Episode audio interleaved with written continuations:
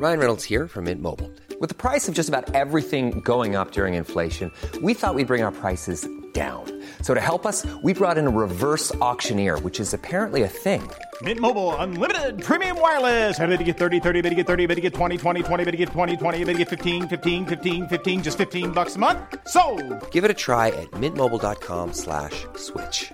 $45 upfront for three months plus taxes and fees. Promo for new customers for limited time. Unlimited more than 40 gigabytes per month. Slows. Full terms at mintmobile.com.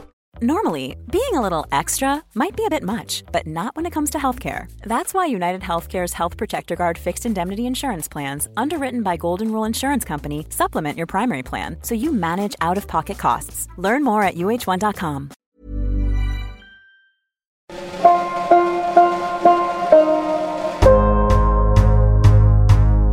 Radio Westeros, Episode 61 The Winds of Winter Primer, Part 7 The Reach. Spoilers all books. Hello and welcome to another episode of Radio Westeros. I'm your co-host Yolkboy, and with me is Lady Gwyn. Yeah, hi there, everyone. Thank you for tuning in today. And in this episode, we continue to prepare you for the Winds of Winter with another installment in our Winds of Winter Primer series. This time, we're focusing on the Reach and the stories of Samwell Tarly and Aeron and Euron Greyjoy. These are characters we really haven't gone into detail with before, so we've got plenty to say, and we hope to get to the very hearts of the Greyjoy brothers. Yes, as terrifying as that might sound, these plot lines are intriguing. So, to begin with, we'll recap Sam's final chapter in Feast, where he arrives in Old Town. Then we'll delve into the Winds of Winter sample territory as we analyse The Forsaken, where Aeron Greyjoy is our point of view in one of the darkest and most twisted A Song of Ice and Fire chapters to date.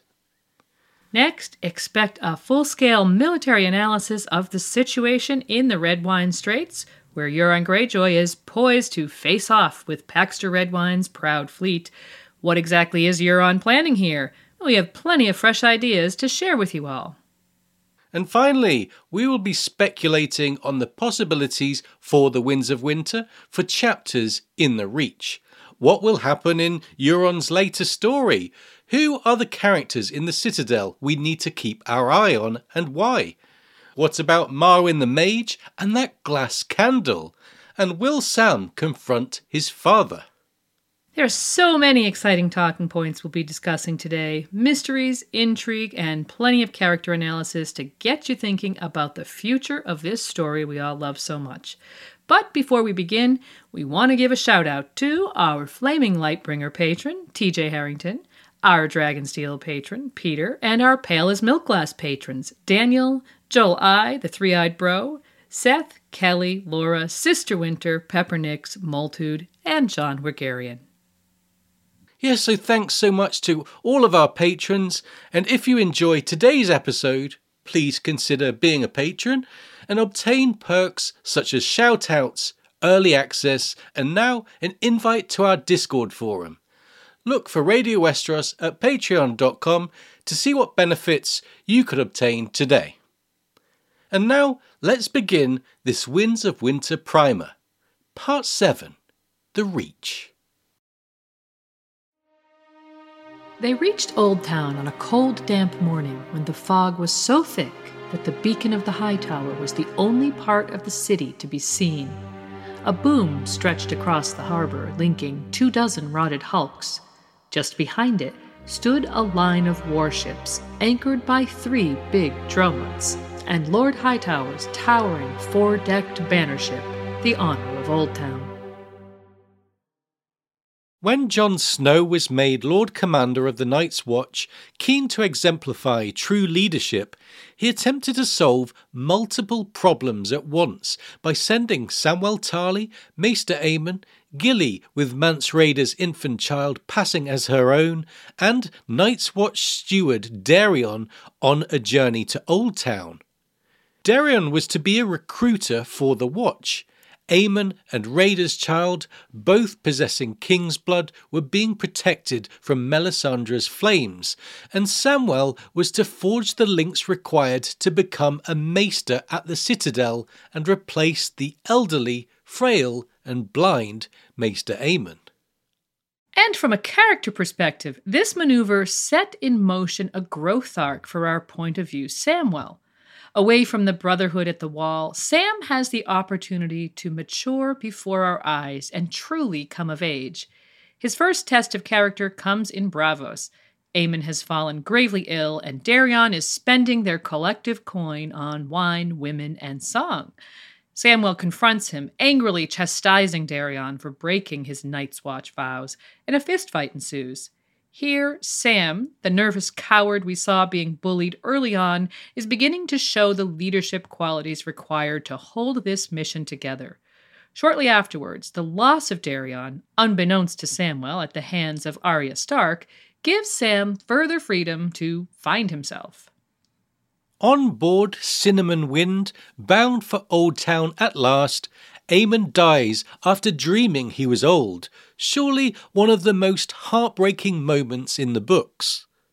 However, on a character arc level, this is a further call to action for Samwell. There is an essential void in the Night's Watch to be filled now, and the story requires a learned character who has the ability to overcome the threat from the others with wisdom, knowledge, and intellect, which will be earned before our very eyes. While sailing over the open ocean aboard the Summerisle Swan ship captained by Quhuru Mo, Samwell loses his virginity with Gilly, another sign from the author that we're witnessing a manhood arc on this journey. And on the subject of fat masts, Sam is also engaging in strenuous physical labour around the ship on this journey. With the addition of a fish and fruit based diet for weeks on end, and his black clothes noted to be baggy, perhaps we can expect to see a different Sam in more ways than one in the pages of The Winds of Winter.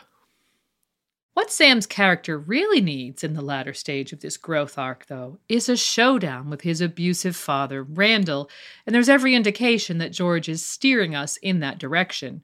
We'll get back to this potential plot point later, as, first of all, Sam needs to sharpen his mind as a Westerosi intellectual and overcome the obstacles in his path at the Citadel. The final chapter of A Feast for Crows deals with the last leg of the long voyage south, as well as Sam's arrival at the Citadel. So, why don't we recap those closing pages from Feast? With the opening line, the most perilous part of the voyage was the last, articulating Sam's thoughts on the iron-born longships said to be swarming the Redwyne Straits important exposition is given to the broader situation in the Reach as part of the setup for Euron Greyjoy versus the Redwyne fleet. The Ironborn, we learn, have capitalised on the absence of that fleet and seized control of a number of ports on the Arbor.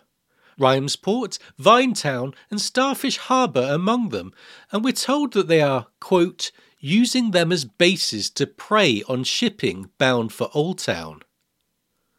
In spite of this, few enough longships are actually in evidence, though at one point the increasingly brave Sam, in contrast to his prior ineffectiveness at archery at the wall, looses an arrow at one marauding longship which he thinks might have hit its target at 200 yards.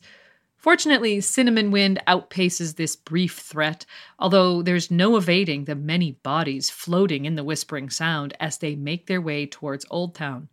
Observing wrecked ships in the water and burnt fields and villages ashore, Sam asks crewmate Azonto Duru who would be mad enough to reave so close to the city.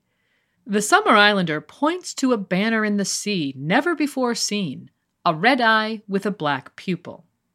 Neither Sam nor Xhondo relates the sigil to Euron Greyjoy, but attentive readers do. As they make their way along the coast, a galley named Huntress, flying the banners of the High Tower and Tommen Baratheon, pulls alongside Cinnamon Wind, and its captain boards the Swan ship with an escort to inspect the holds. The captain relays stories of the audacious raiding by the Ironborn, including efforts in and around the waters of Old Town. The captain conveys the fact that while Old Town is well garrisoned by its wealth of soldiers, it has no such defence at sea, a fact which leads Huntress's captain to claim angrily that the best we can do is guard the sound and wait for the bitch queen in King's Landing to let Lord Paxter off his leash.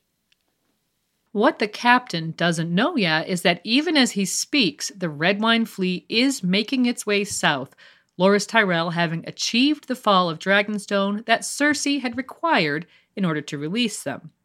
But at the same time, the bitch queen has stumbled into a trap of her own making and been imprisoned. His own liege lord, Mace Tyrell, controls King's Landing as Tommen's hand, and the Iron Throne's response to the Ironborn raiding the coast and riverways of the Reach is about to begin in earnest. With so much obvious danger in the air, Sam begins to contemplate where to hide Gilly and the baby for safety while he himself attends to his studies in Old Town. With Hornhill, Old Town, and the Summer Isles all considered risky, Sam faces the sort of dilemmas George loves to throw at his characters. He knows it will have to be Horn Hill, which will mean confronting his family, for now he leaves the pair behind and disembarks onto the cobbled streets of Old Town, which we first saw in the A Feast for Crows prologue.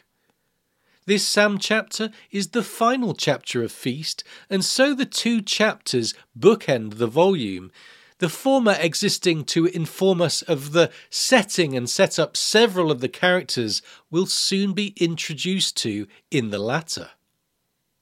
And to set the mood as he finally arrives at the Citadel, we get a description the first time we see the place on page. The gates of the citadel were flanked by a pair of towering green sphinxes with the bodies of lions, the wings of eagles, and the tails of serpents. One had a man's face, one a woman's. Just beyond stood Scribe's Hearth, where old towners came in search of acolytes to write their wills and read their letters. Half a dozen bored scribes sat in open stalls, waiting for some custom. At other stalls, books were being bought and sold. Sam stopped at one that offered maps and looked over a hand drawn map of the citadel to ascertain the shortest way to the seneschal's court. Looming large within Sam's internal monologue all the while is his father. Sam wonders what would be worse to run into a friend of his father's or an enemy, and contemplates what would have happened if he'd run away to the citadel before being chased off to the wall. If I had run off and taken a false name, I could have disappeared amongst the other novices. Father could have pretended that Dickon was his only son.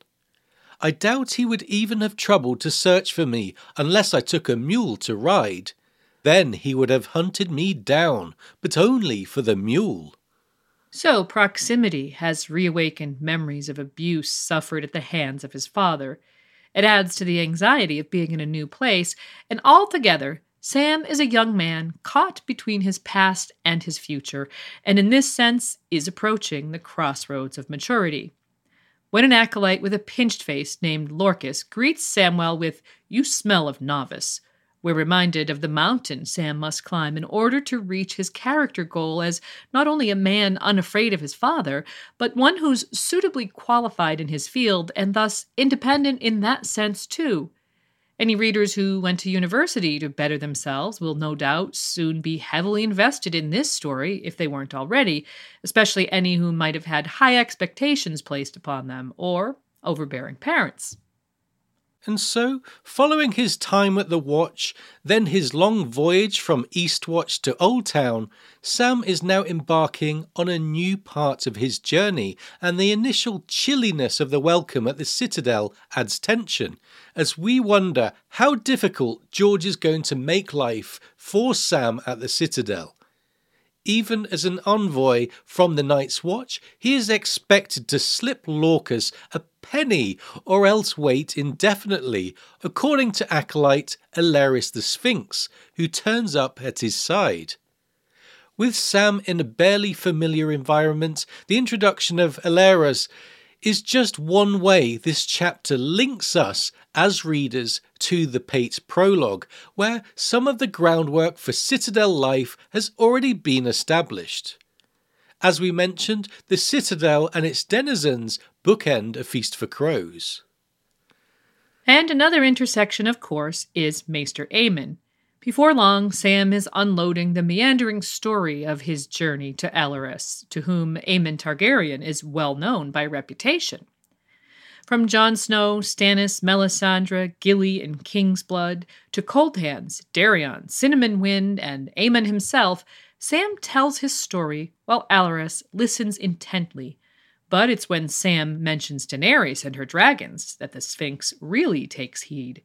Sam concludes his tale with Daenerys is the only hope.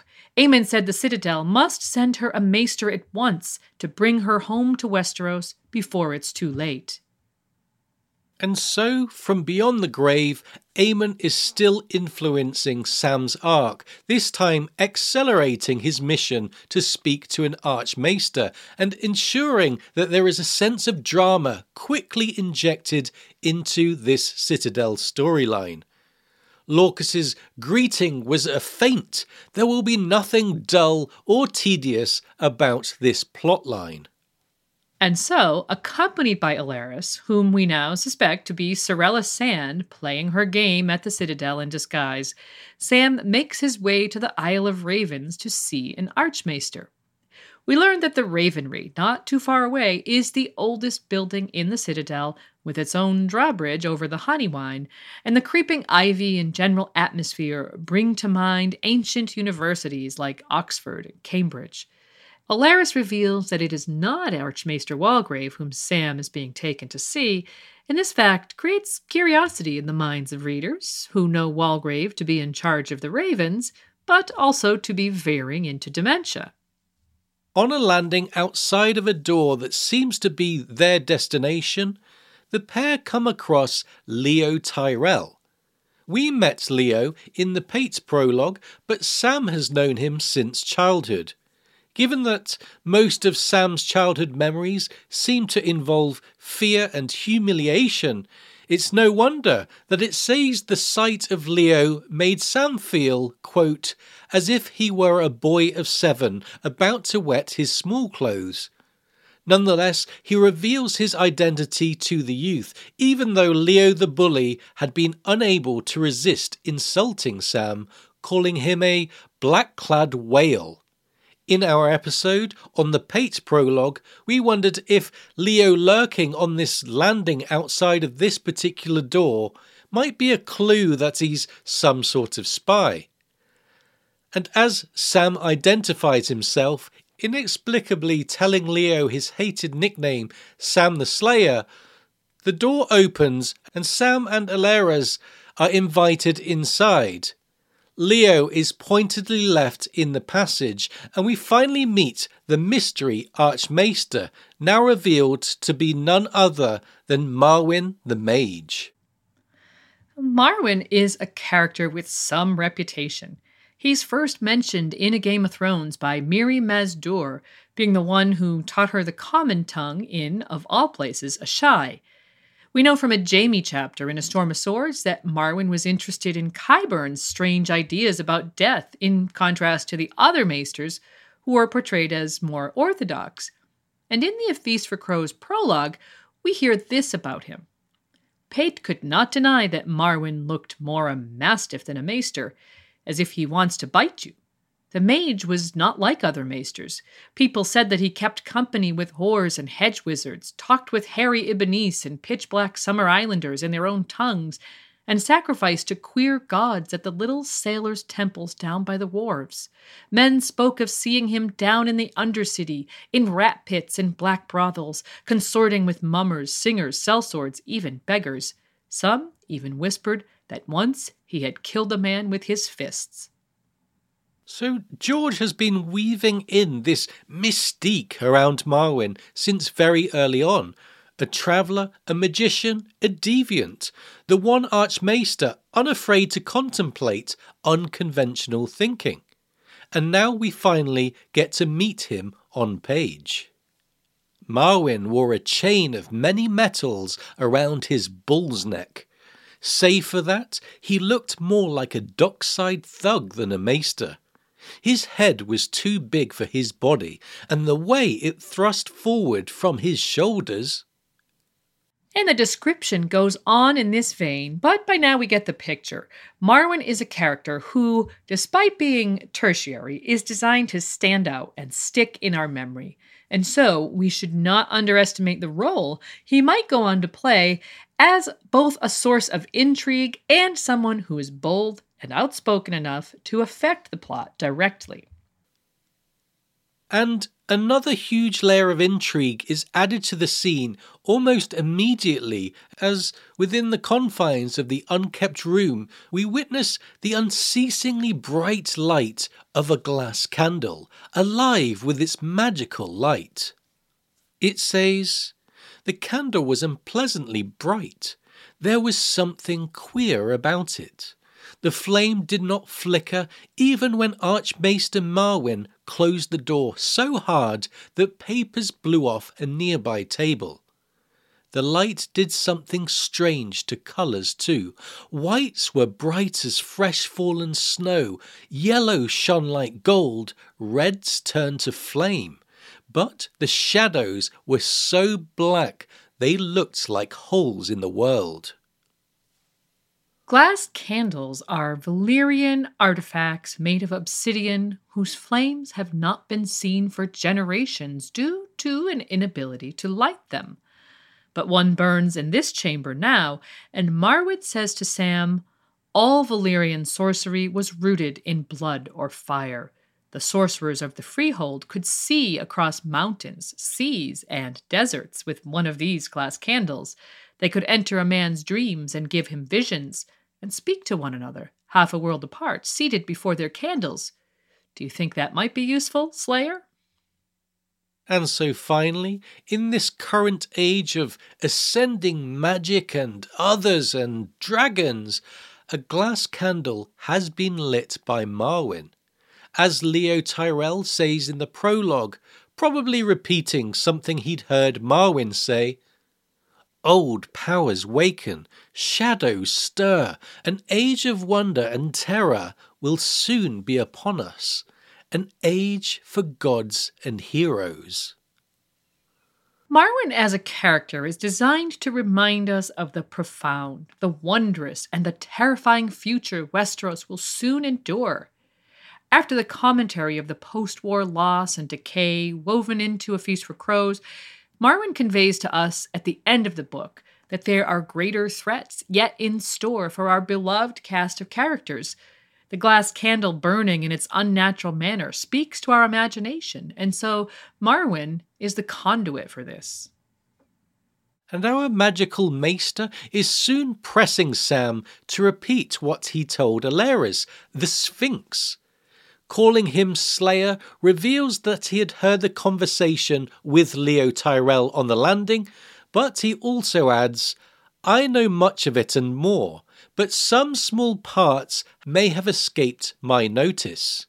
Which is our first real hint at how effective at revealing events from distant places glass candles might be. Marwyn questioned Sam closely in regards to the information relayed by Maester Aemon and the opinion that Daenerys is the princess that was promised. Whether or not this is really true, and don't forget that none of the characters in story are yet aware of R plus L equals J, which would make Jon a great fit as the prince that was literally promised, though that's a discussion for another time.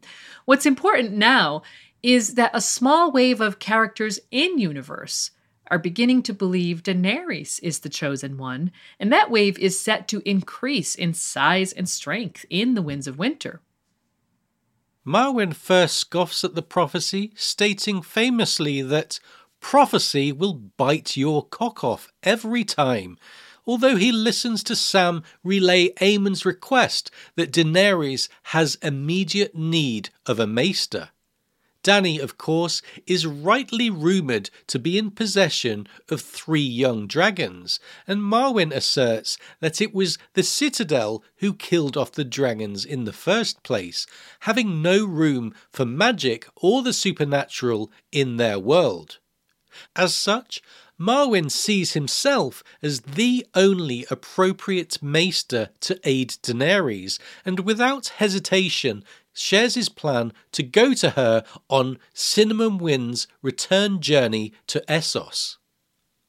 And Marwyn orders Sam, stay and forge your chain. If I were you, I would do it quickly. A time will come when you'll be needed on the wall. And then tells Alleras to look after Sam before stomping off down the corridor towards the docks in order to arrive at Daenerys' side as soon as is humanly possible.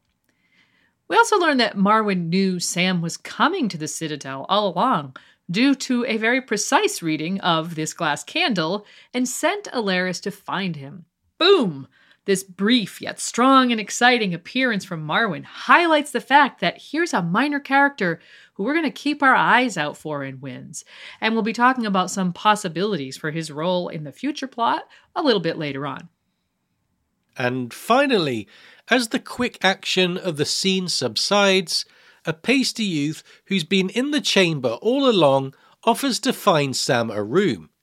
This character, who instinctively gives Samwell the creeps, introduces himself as Pate, like the pig boy, ostensibly the novice we saw die in the feast prologue beside the fact we saw him die on page, there's a large clue that he's an imposter when he introduces himself as Pate like the pig boy, a comparison we know real Pate hated and was so often used as a pejorative against him. Real Pate would be very unlikely to offer this as an introduction. And the mystery of who Pate most likely is is probably an open and shut case, given that the mysterious alchemist was so closely involved in his prologue. And see our A Feast for Crows prologue episode for more information on why so many of us believe that the alchemist is none other than Jaqen H'ghar. The deeper mystery here might be just why the Faceless Men would be infiltrating the Citadel in the first place. We'll discuss that later, but for now, we'll end this section by contemplating this quick intersection at the end of the book. Possible spy, lazy Leo Tyrell, Marwyn, possible future maester for Daenerys, the sand snake Sarella masquerading as Alleras the Acolyte, a faceless man masquerading as Pate, and at the heart of it all, Sam, the other slayer from the wall. This was an important end to the chapter, one that sets up fascinating plot lines and dynamics for the Winds of Winter without neglecting Sam's growth arc as an important POV character in that final scene, we see these interactions that are highly reminiscent of the assembling the team trope that anyone who's ever read classic fantasy, watched an Avengers movie, or played D&D is well familiar with. Will Sam the Slayer, Pate the Pig Boy, and Alleras the Sphinx, all pseudo proteges of Marwyn the Mage, with the possible unlikely addition of Lazy Leo, find themselves facing danger and adventure together in the winds of winter. And with Sam as our point of view on this action, we can wonder if, when Leo described the advent of an age of wonder and terror, an age for gods and heroes, the groundwork has now been laid to set up Samwell Tarly as one of those heroes, albeit an unlikely one. But before we look ahead to what this group might be up to in the Winds of Winter, we're going to turn our attention to the group we expect to be the antagonists in their story. The Ironborn are prowling the coasts of the Reach, and the reader has good reason to suppose the Reavers are led by their newly elected king, Euron Greyjoy. Yeah, last seen in Victarion Greyjoy's The Reaver chapter, Euron has recently sent his younger brother Victarion to Slaver's Bay to find Daenerys Targaryen and her dragons. Without Victarion to be a POV on the new Ironborn king, it might have seemed like our view of this upcoming action would be quite one sided. But Euron has another brother, and so in our next segment, we'll review what happened to the damp hair, Aeron Greyjoy, in A Feast for Crows, and everything we learned about him and Euron from the darkest and most chilling of all the Winds of Winter preview chapters. Stay tuned and buckle up, we're about to dive into The Forsaken.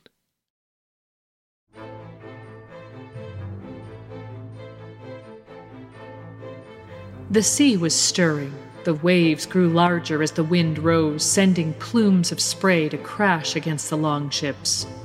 The drowned god wakes, thought Aeron. He could hear his voice welling from the depths of the sea. I shall be with you here this day, my strong and faithful servant, the voice said. No godless man will sit my sea stone chair.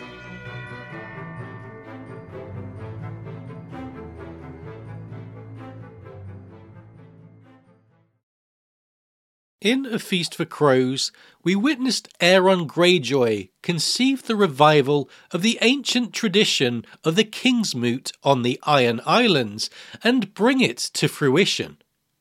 At the King's Moot, men such as Gylbert Farwynd, Erik Ironmaker, and Dunstan Drumm put themselves forward in the ancient tradition of the Ironborn that had lain dormant for centuries. And then Aeron announced Nine sons were born from the loins of Quellon Greyjoy. One was mightier than all the rest and knew no fear, and as he had hoped, his brother Victarion stood before the crowd of assembled captains and lords, shipwrights and sailors, warriors and thralls, and made his claim. But no sooner had the captains heard Victarion's speech and welcomed his gifts of silver and gold and begun chanting his name than Asha Greyjoy stood forth and made her own claim, offering something quite different an end to thankless wars, new lands to settle in the north, and a promise to make friends rather than enemies on the mainland. And so the supporters of uncle and niece fell into arguing, and it seems that the Damphair despaired at that moment, for it says, It seemed as though some savage storm was about to engulf them all. The storm god is amongst us, the priest thought, sowing fury and discord. Then, of course, came the moment Aeron had been dreading, for, as he had feared, his eldest brother had been biding his time. When Asha made her speech against Victarion, she stated the crow's eye is his elder and has a better claim. And Euron now chose this moment of chaos to make that claim. The shouting of the captains was silenced by the sound of a horn being blown by one of Euron's followers, quote, a monstrous man with a shaved head. Rings of gold and jade and jet glistened on his arms, and on his broad chest was tattooed some bird of prey, talons dripping blood. And the horn itself was described thus shiny, black and twisted, and taller than a man, as he held it with both hands. It was bound about with bands of red gold and dark steel, incised with ancient Valyrian glyphs that seemed to glow redly as the sound swelled. And the noise it made, which Damphair thinks of as a wail of pain and fury, and the horn of hell, not only brought silence to the assembly, but led Aeron Greyjoy to pray to his drowned god to, quote, raise a mighty wave and smash the horn to silence. And then Euron spoke to the moot, making his own case.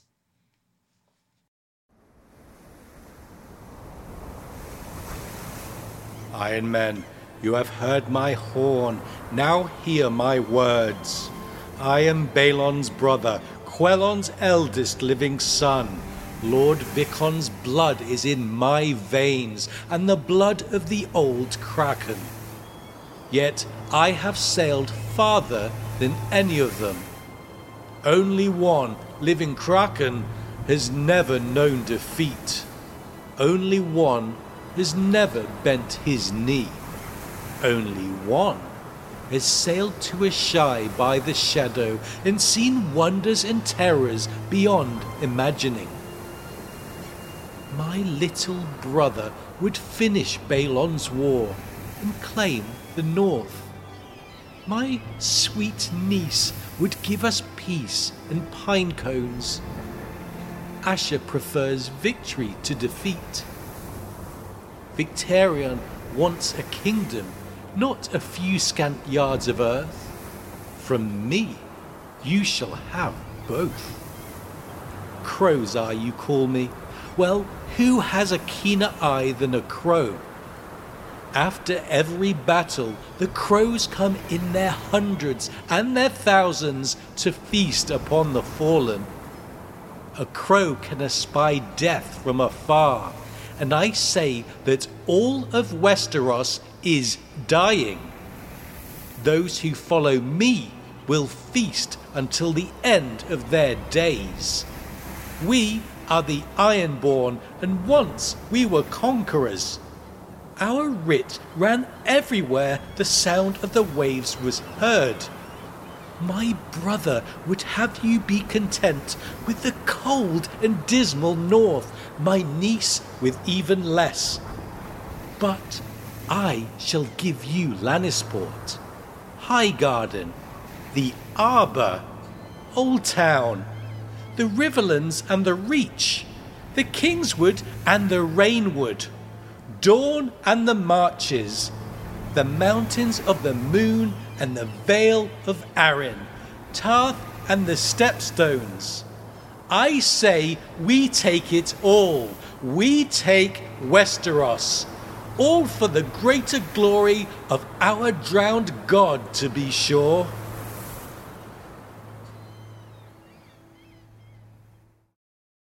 It says then that, quote, for half a heartbeat, even Aeron was swept away by the boldness of his words. The priest had dreamed the same dream when first he'd seen the red comet in the sky. We shall sweep over the green lands with fire and sword and root out the seven gods of the Septons and the white trees of the Northmen.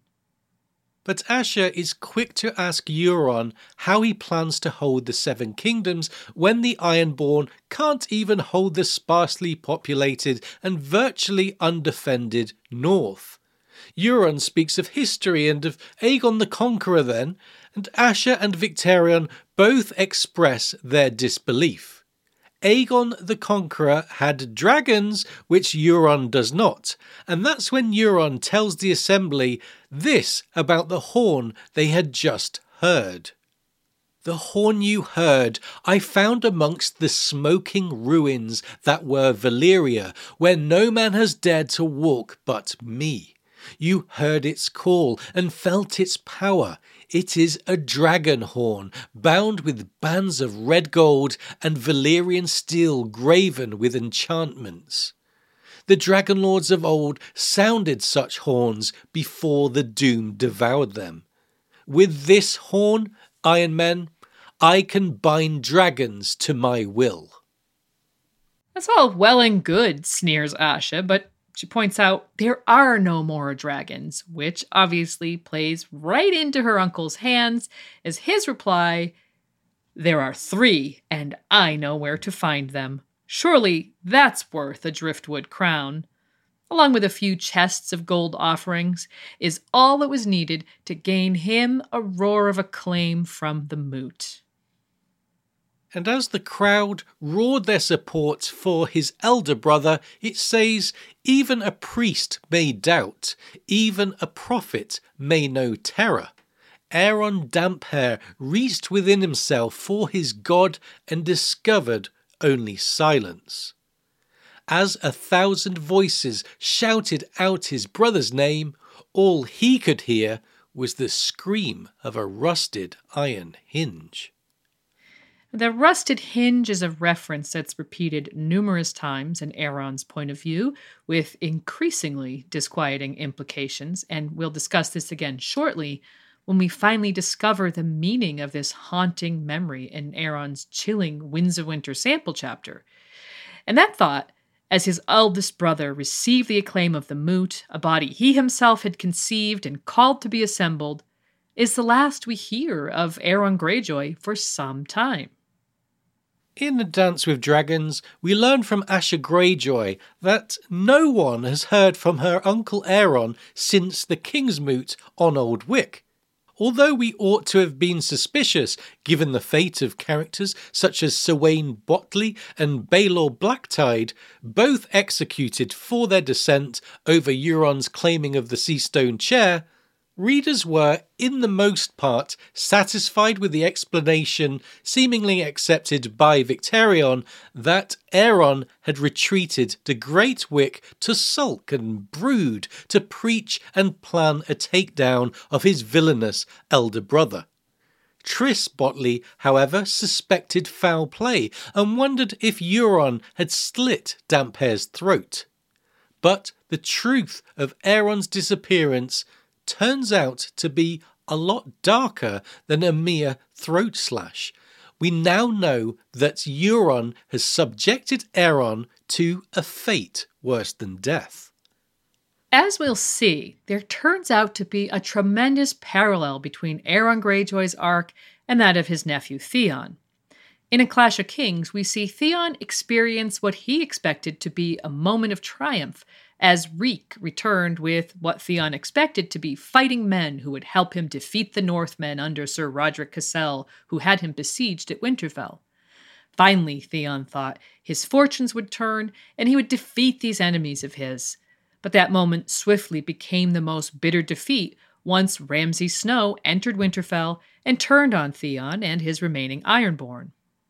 Yeah, because then Theon falls off the page for a long time, and we next see him in A Dance with Dragons when he's introduced to us as Reek, held in a dungeon at the Dreadfort and subject to vile treatment and torture.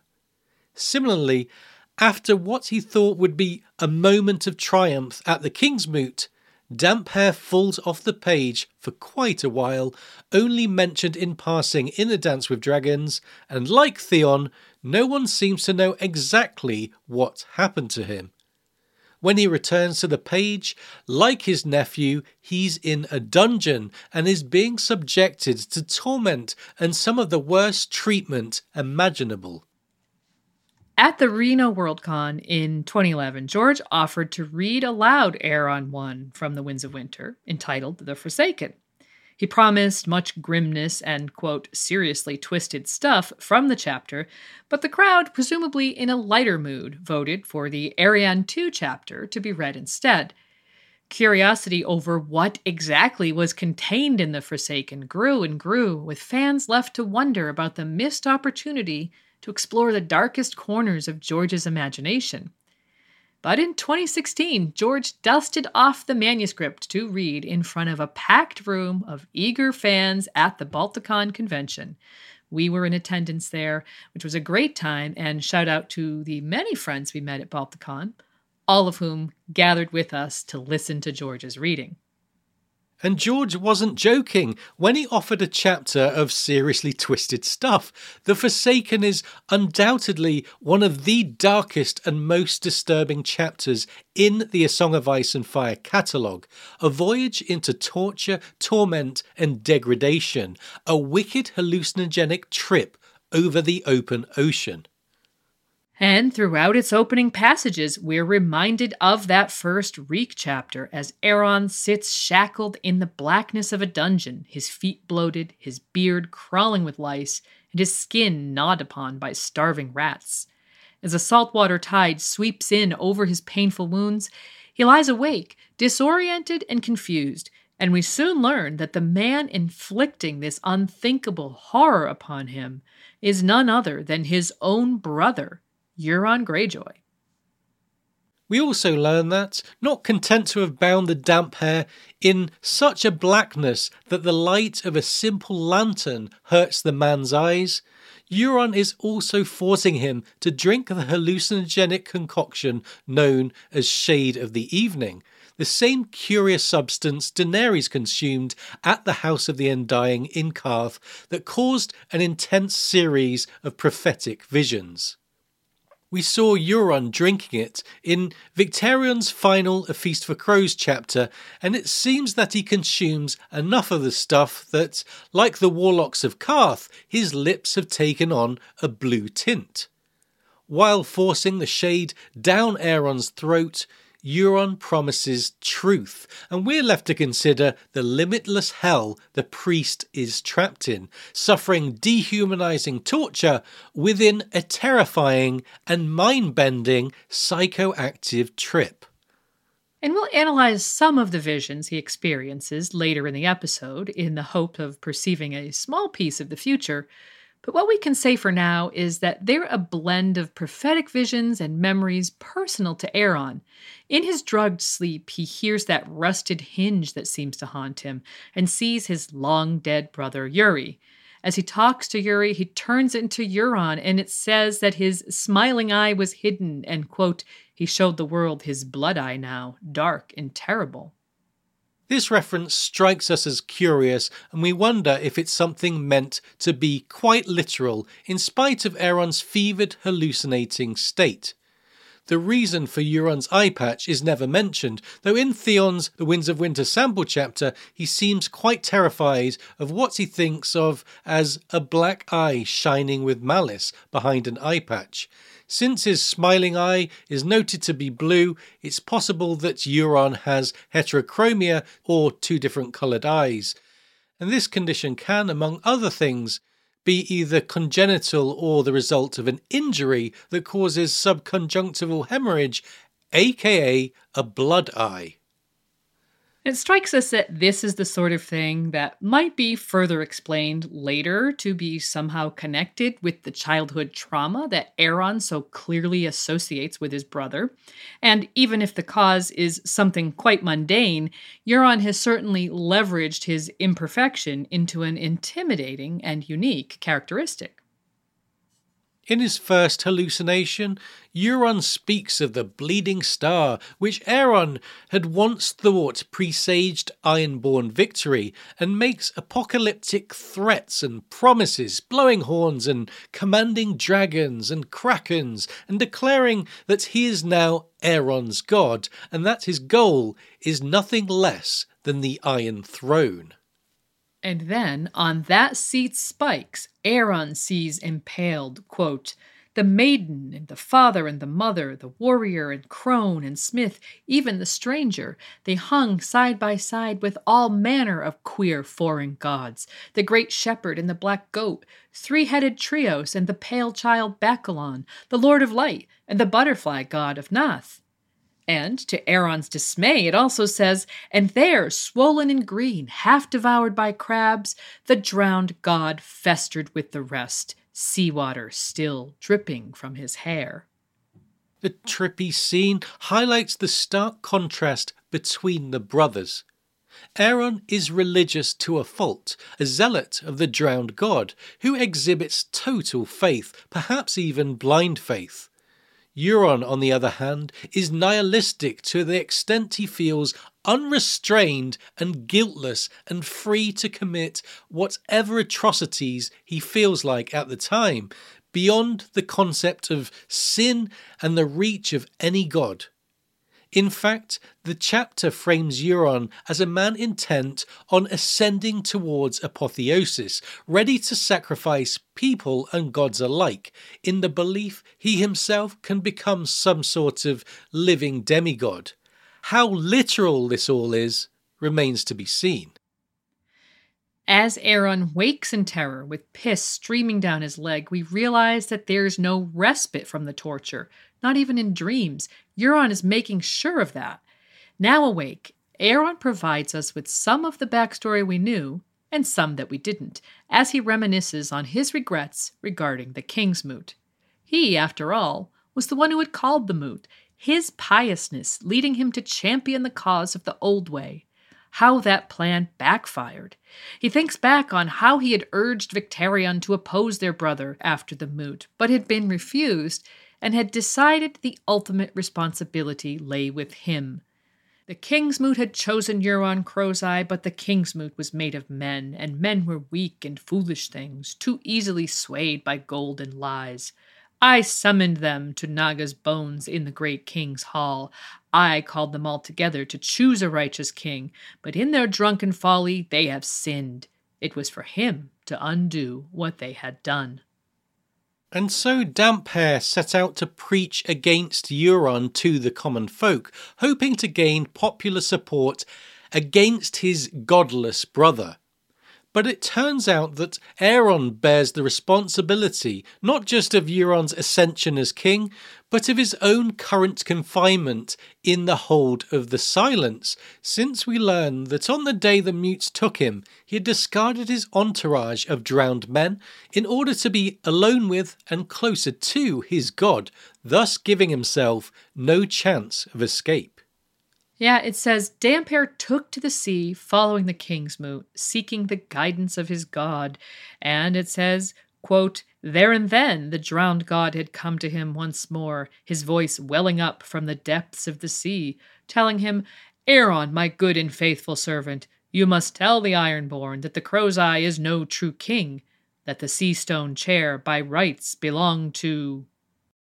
What the drowned god may have said to him isn't revealed precisely as Aeron's train of thought goes on to consider both Victarion and Asha, coming to the conclusion that neither alone could stand against Euron, but that perhaps he should encourage them to join together as husband and wife, king and queen, to lead the Ironborn back to the old ways while his thought reveals just how little he actually knows his niece Asha, his favourite of all of Balon's children, it falls short of revealing what, if anything, the drowned god actually told him there in the sea about who the sea stone chair belonged to by right. And it was after this experience, when Aeron was full of fierce resolve, that he recalls his brother Euron's henchmen attacking him then and there upon the strand of Old Wyk, as the captain's longboat still lay upon the sand. The next thing he remembered, it says, he was fettered and feverish in the bowels of Euron's ship, Silence. And his god is all Aeron has for company, in spite of being moved from captivity aboard the ship to a dungeon somewhere. It was there that one Falia Flowers arrived to sustain him with porridge and honey. Falia Flowers is a character that was first introduced to us in Victarion's The Reaver chapter in A Feast for Crows, she being the bastard daughter of Lord Humfrey Hewett of Oakenshield in the Shield Islands, whom Euron had taken as a lover. And so we can surmise, and in fact, Falia herself confirms that this dungeon was on Oakenshield following the sea battles that occurred off the Shield Islands some three months after the Kingsmoot, giving us a point along the timeline that we can measure the length of Aeron's imprisonment by. But Falia's visit to the dungeon obviously takes place sometime after the events of the Reaver, since she tells Aeron that she can carry no message to Victarion, as he requests, since Victarion has departed, bound for Essos to bring Daenerys Targaryen back to be Euron's rock wife. In practical terms, Victarion was Aeron's last chance at being rescued, and so the priest seeks further salvation in his faith. Falia Flowers, in her Greenland finery, was a welcome sight for the stimulation deprived Aeron, and she also tells him of her ambition to become Euron's salt wife. She is putting a lot of stock in Euron's promises, and Aeron warns her Run, he will hurt you, he will kill you. Even before realizing she is with child. Later that night, as the tide enters his cell once more, Aeron prayed to his drowned god for death. I have been your true and leal servant, he says, twisting in his chains. Can we imagine what it must be like to be Aeron Greyjoy, sustaining his faith in the most unfavourable and bleak of situations, while Euron the anti god thrives without consequence?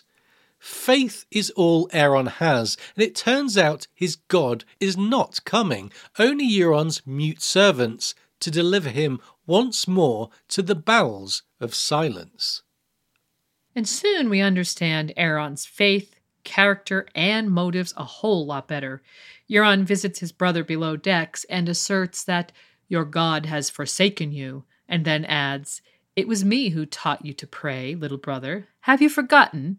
I would visit your bedchamber at night when I had too much to drink. So, paired with the later comments from a crew member, we realise that Euron not only has a history of sexually abusing Aeron, but that he's also proud of it. Suddenly, the rusty hinges make sense. Aeron's history of drunkenness and later his obsessive piousness makes sense. Suddenly, Aeron Greyjoy himself makes sense.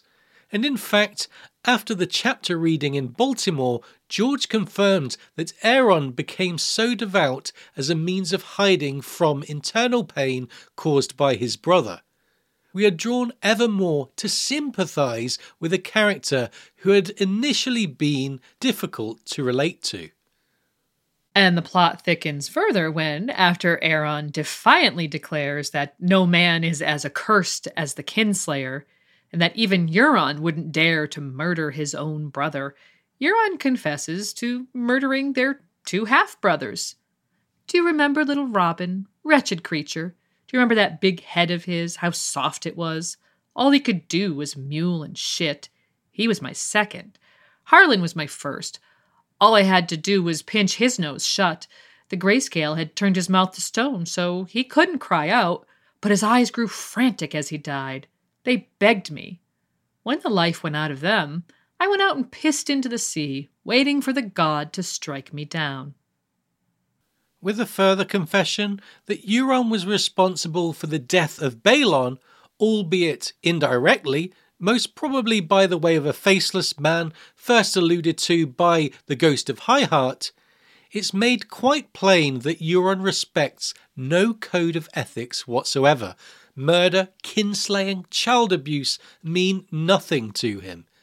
Without the fear of consequence from a god, Euron deems these taboos to be within the realms of what is acceptable. Absolutely anything goes. Again, the contrast between these two brothers exemplifies the danger of too much God versus the danger of nihilistic immorality, and we can view them as opposing sides of a continuum. With no moral structure, the crow's eye will continue to run rampant and commit unspeakable acts.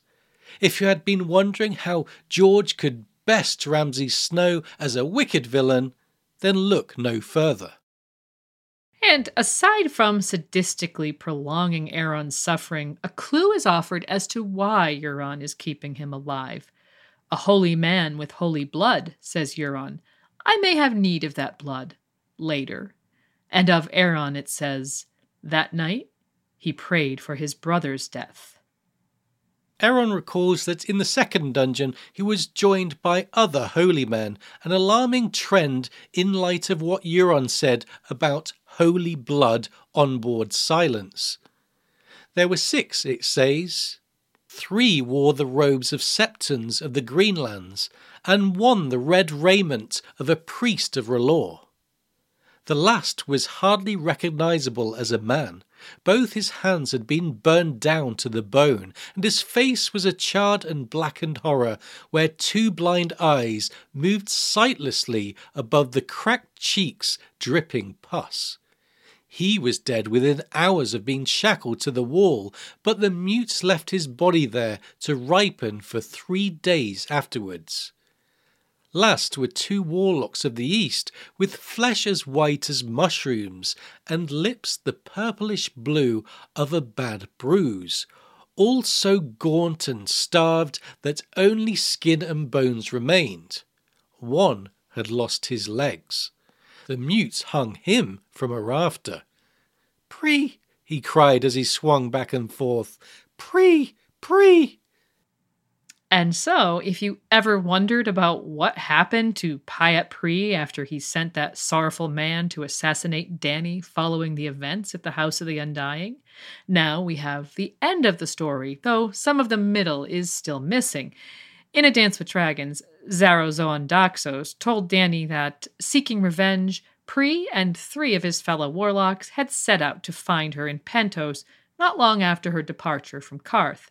Later in A Feast for Crows, Euron Greyjoy would tell Victarion of capturing a galeass out of Qarth with four warlocks aboard.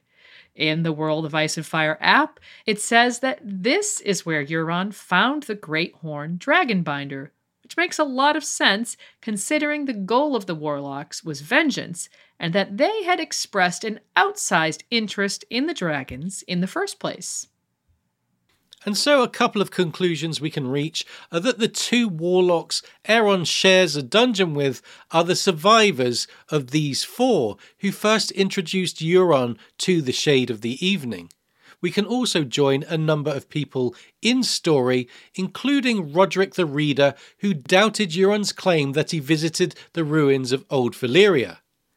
If the horn was stolen from the Qartheen warlocks, it goes to follow that his other claims about Valyria, including one we'll discuss shortly, could be lies.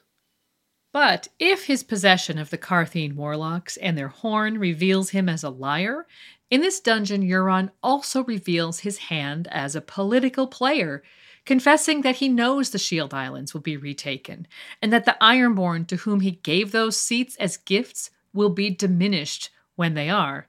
Sir Harras Harlaw, the reader's heir, and one of Asha's champions at the King's Moot, Andrik the Unsmiling, the champion of Dunstan Drumm, Maron Volmark, a supporter of Victarion's and a descendant of Black Harren Hoare, who had been noted for his own possible claim to the Seastone chair, and Newt the Barber, a longtime member of Victarion's crew, are all men who could oppose Euron in future, as Victarion himself had realized in The Reaver. There's a shrewd confidence about Euron, and we begin to wonder about his wider picture in the political game, as well as his abilities as a sorcerer he's also clearly continuing to be successful as a reaver and raider, telling Aeron, Our longships are raiding up the Mander and all along the coast, even to the Arbor and the Redwyne Straits. The old way, brother. This is another revelation in a chapter that spans many trackless days and weeks that allows us to pin it to a timeline. Sam Tarly sees the aftermath and hears about these raids and the Ironborn quartering themselves on the Isle of Pigs, a small island off the Arbor, in late May as he arrives in Oldtown. And this second dungeon is soon revealed to be on that Isle of Pigs.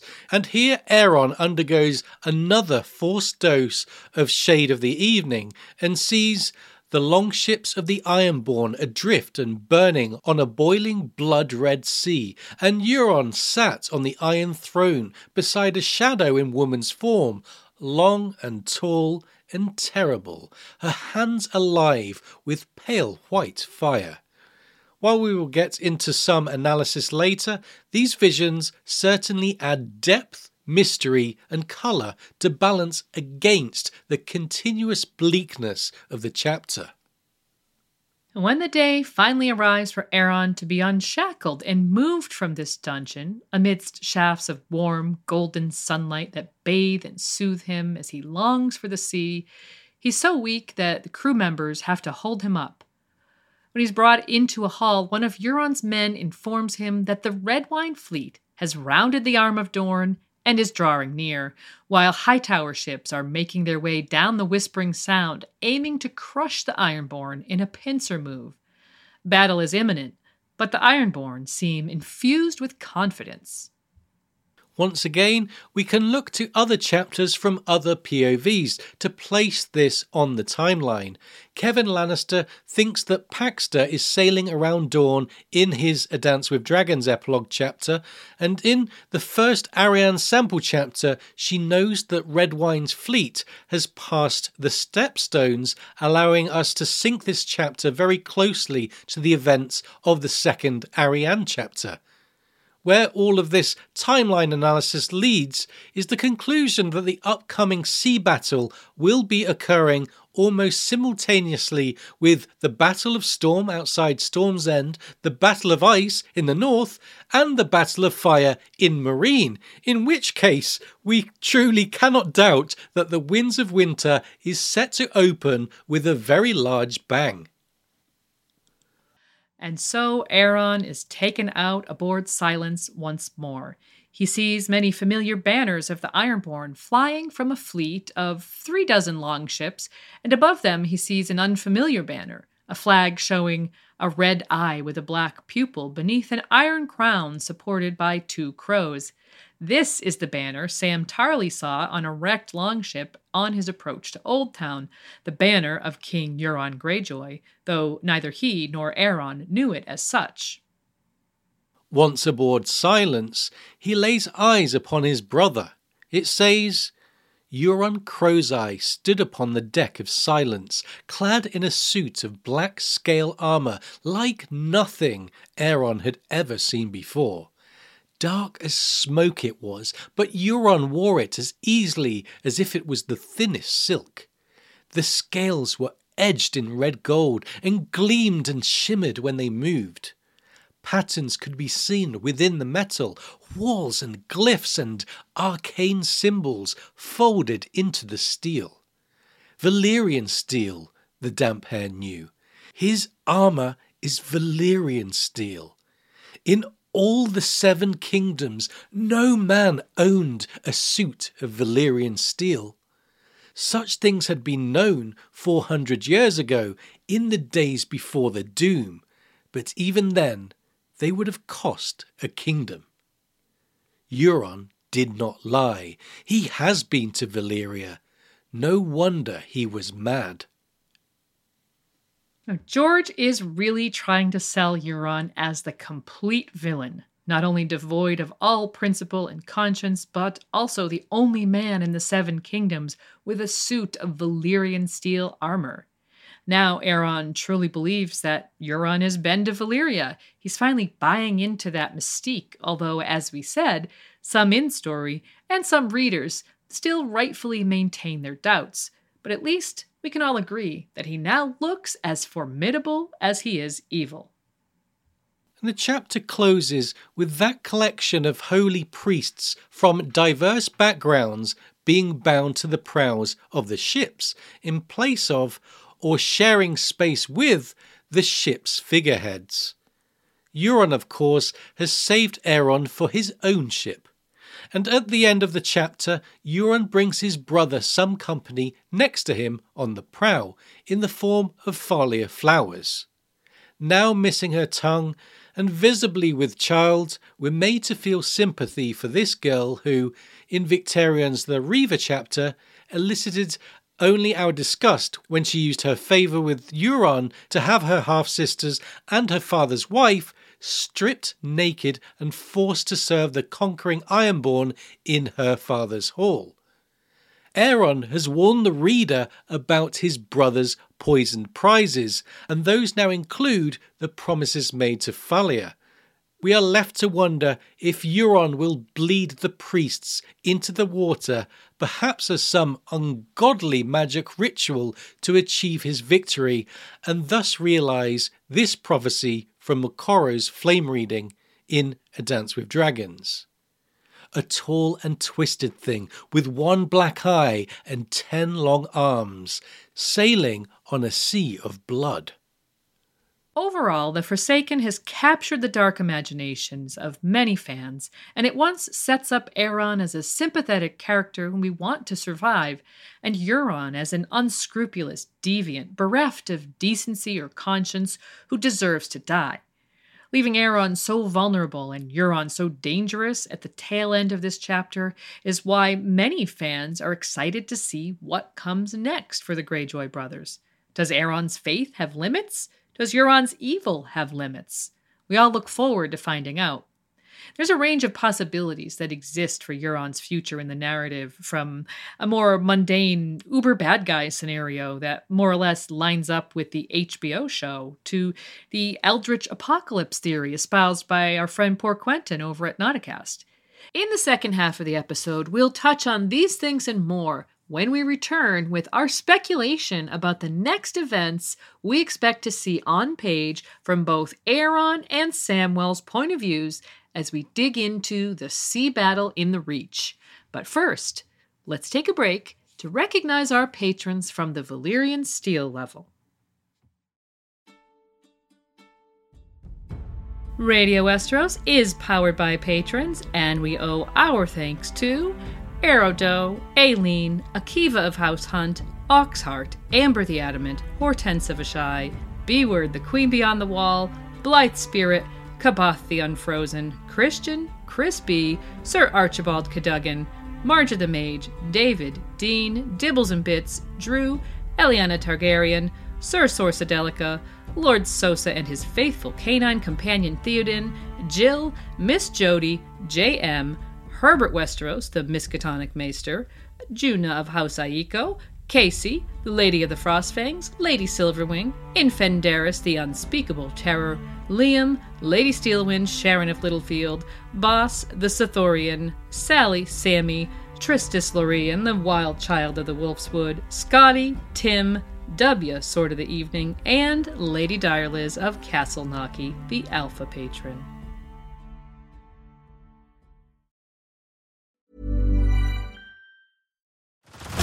Head over to Hulu this March, where our new shows and movies will keep you streaming all month long. Catch the award winning movie Poor Things, starring Emma Stone, Mark Ruffalo, and Willem Dafoe. Check out the new documentary, Freaknik The Wildest Party Never Told, about the iconic Atlanta Street Party. And don't miss FX's Shogun, a reimagining of the epic tale starring Anna Sawai. So, what are you waiting for? Go stream something new on Hulu. Hey everyone, I've been on the go recently Phoenix, Kansas City, Chicago. If you're like me and have a home but aren't always at home, you have an Airbnb. Hosting your home or a spare room is a very practical side hustle. If you live in a big game town, you can Airbnb your place for fans to stay in. Your home might be worth more than you think. Find out how much at airbnb.com/slash host.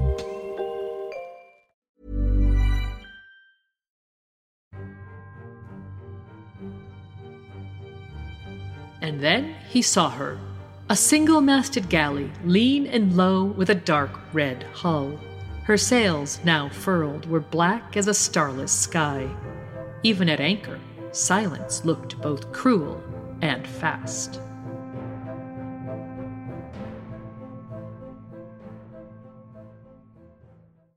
The Forsaken ends with what appears to be Euron Greyjoy's fleet preparing for a naval battle. The fleet was first mentioned in Cersei's seventh chapter of A Feast for Crows when news of the attack on the Shield Islands reached the small council in King's Landing. It is said to number a thousand ships, though most of the councillors doubt that number. Cersei specifically questions how a fleet of that size could have approached the islands unnoticed, given that Ironborn longships are well known for using the coastline as their primary navigation tool. Margaery mentions that her brother Garland is convinced that the fleet sailed far to the west in the Sunset Sea, out of sight of land, before swooping down on the shields.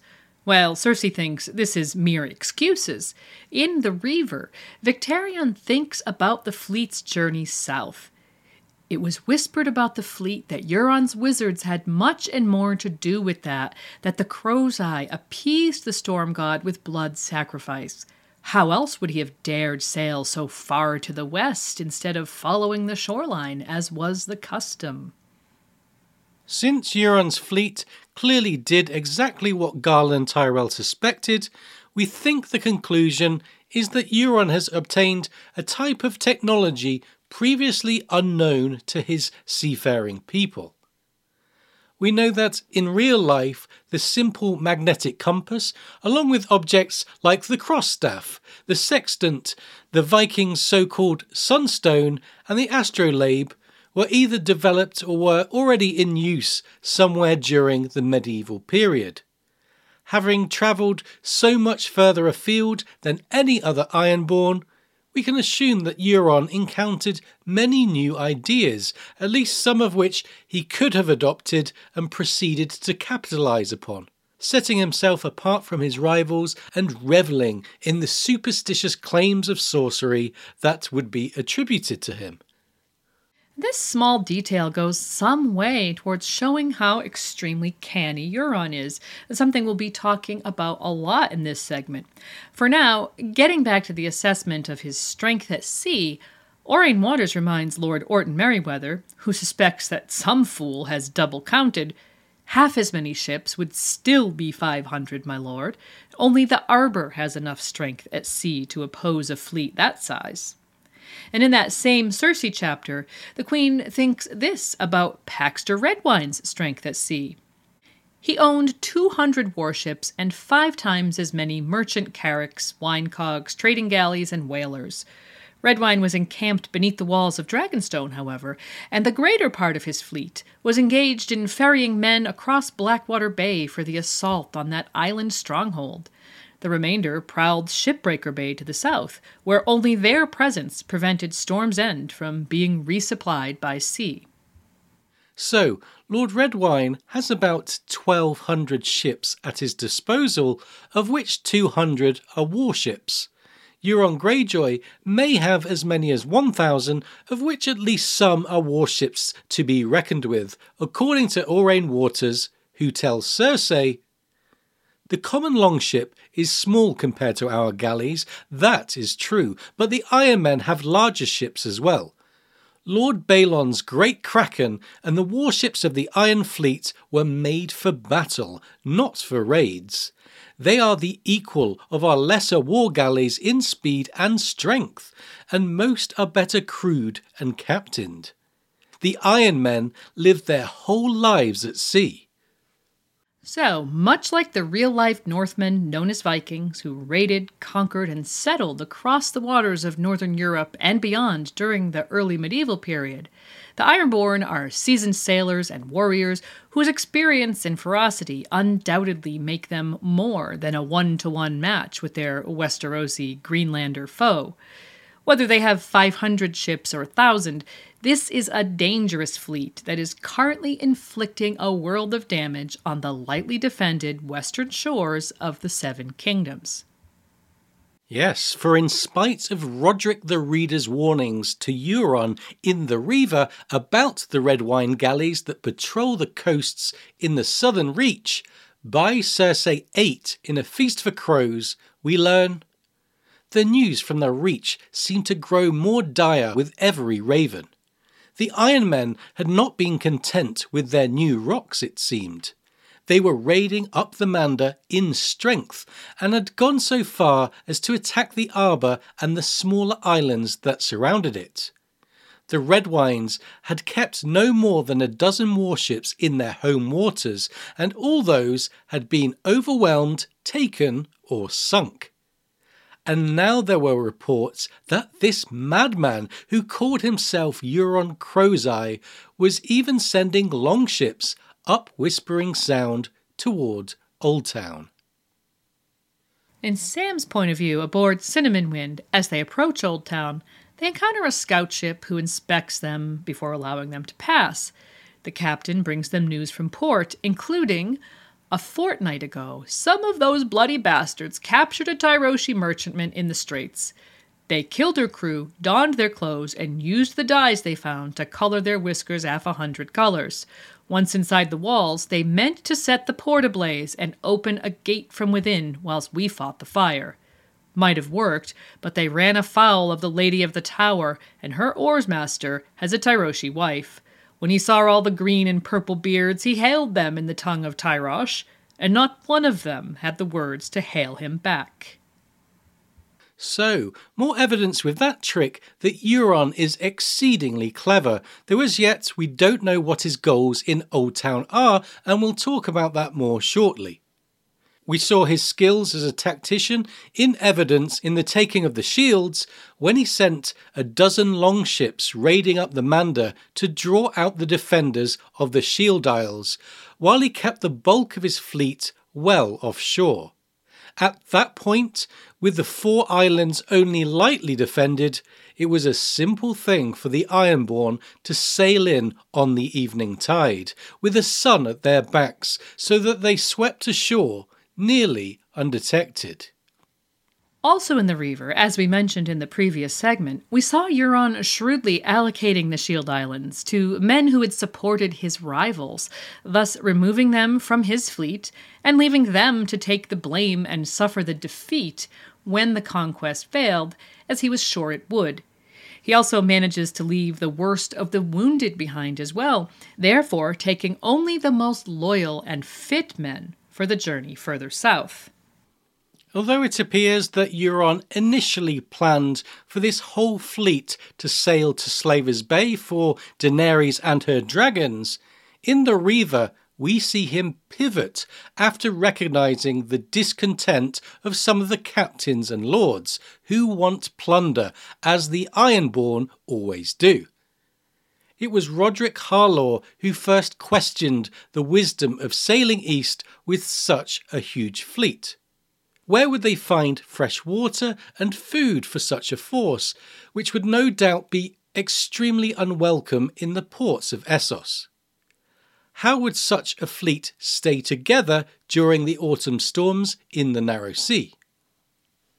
And though Rodrik the Reader ventured into dangerous territory in expressing his doubts about Euron's claim to have sailed into Valyria and the Smoking Sea, Euron does at length admit to his brother Victarion that the reader had a point. He says, It comes to me that the reader was not wrong. Too large a fleet could never hold together over such a distance. The voyage is too long, too perilous. Only our finest ships and crews could hope to sail to Slaver's Bay and back. The Iron Fleet.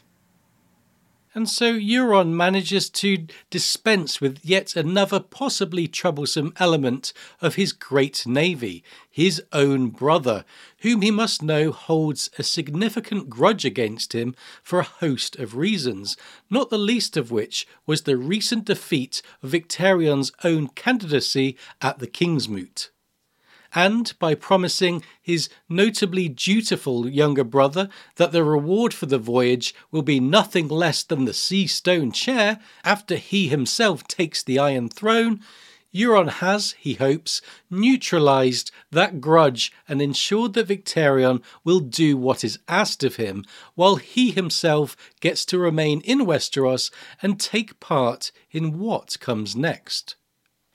And what, from Euron's point of view, will come next? In the Reaver, he tells Victarion, I had forgotten what a small and noisy folk they are, my Ironborn. I would bring them dragons, and they shout for grapes. The rape and pillage of the Reach is not only what these Ironborn desire, it is what they need to keep them occupied while they await Victarion's return, to bind them ever closer to Euron, who's brought them to this opportunity, and to make Euron the object of their gratitude. As for what Euron needs, it's mentioned again and again that the Redwyne fleet is the only one that could oppose him in all the Seven Kingdoms. Cersei's own attempt to forestall the naval dominance of the Reach by building a royal fleet has been decimated by Aurane Water's defection to the Stepstones with that nascent fleet by forcing Redwyne to sail around Westeros to defend his own home territories. Euron has therefore ensured that King's Landing is left defenceless to a naval attack, and even, though perhaps unintentionally, made it easier for Jon Connington and Aegon to take Storm's End, since it appears that Paxter Redwyne has recalled his entire fleet to face off against the Ironborn. Yeah, we can guess this is the case based on something Valena Toland tells Arianne Martell at Ghost Hill in Arianne's first Winds of Winter sample chapter. A new pirate king has set up on Torturer's Deep, the Lord of the Waters, he styles himself. This one has real warships, three deckers, monstrous large. You were wise not to come by sea. Since the Redwyne fleet passed through the Stepstones, those waters are crawling with strange sails, all the way north to the Straits of Tarth and Shipbreakers Bay. Myrmen, Volantines, Lyseni, even reavers from the Iron Islands. Some have entered the Sea of Dorne to land men on the south shore of Cape Wrath. The reference to the Pirate King is almost certainly none other than Aurane Waters, as we've discussed previously, but it's the reference to Shipbreaker Bay which is of interest here. Earlier, we noted that some of Paxter Redwyne's ships were patrolling Shipbreaker Bay to prevent Storm's End being resupplied by sea during Mace's siege of Stannis' small garrison.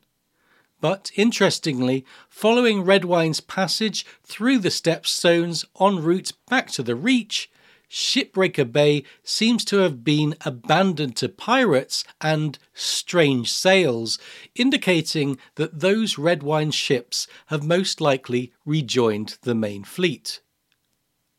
In A Feast for Crows, the captain of Huntress, the patrol ship that stops Cinnamon Wind on its approach to Oldtown, says this about these Ironborn. These are no mere reavers. The Ironmen have always raided where they could. They would strike sudden from the sea, carry off some gold and girls, and sail away. But there were seldom more than one or two longships, never more than half a dozen.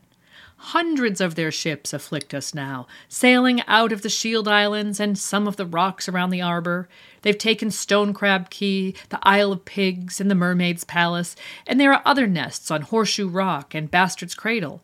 Without Lord Redwyne's fleet, we lack the ships to come to grips with them. Sam is confused by the apparent lack of response from Oldtown, saying that he always heard the Hightowers were powerful, commanding three times the swords of any of the Tyrell's other bannermen. The captain's reply is blunt. More if he sweeps the cobblestones, but swords are no good against the Iron Men unless the men who wield them know how to walk on water. He goes on to say that Lord Leyton is, quote, locked atop his tower with the Mad Maid consulting books of spells. Might be he'll raise an army from the deeps. His sons are being more proactive. Baelor is building galleys, Gunthor has charge of the harbor, Garth is training new recruits, and Humfrey's gone to Lys to hire sellsails. Some familial connections of interest here are that Humfrey has apparently gone to beg his younger sister Lynesse, Jorah Mormont's erstwhile wife, to help their cause.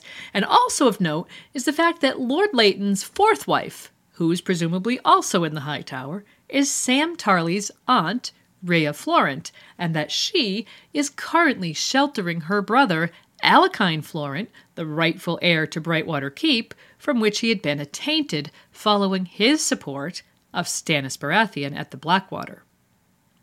Brightwater was bestowed upon Garland Tyrell by the Iron Throne, so at the very least, the relationship between Hightower and Tyrell has become awkward, possibly even strained, and considering that Randyll Tarly is married to Alekyne's other sister, here's yet more reason to consider the legs of Mace Tyrell's support to be extremely wobbly.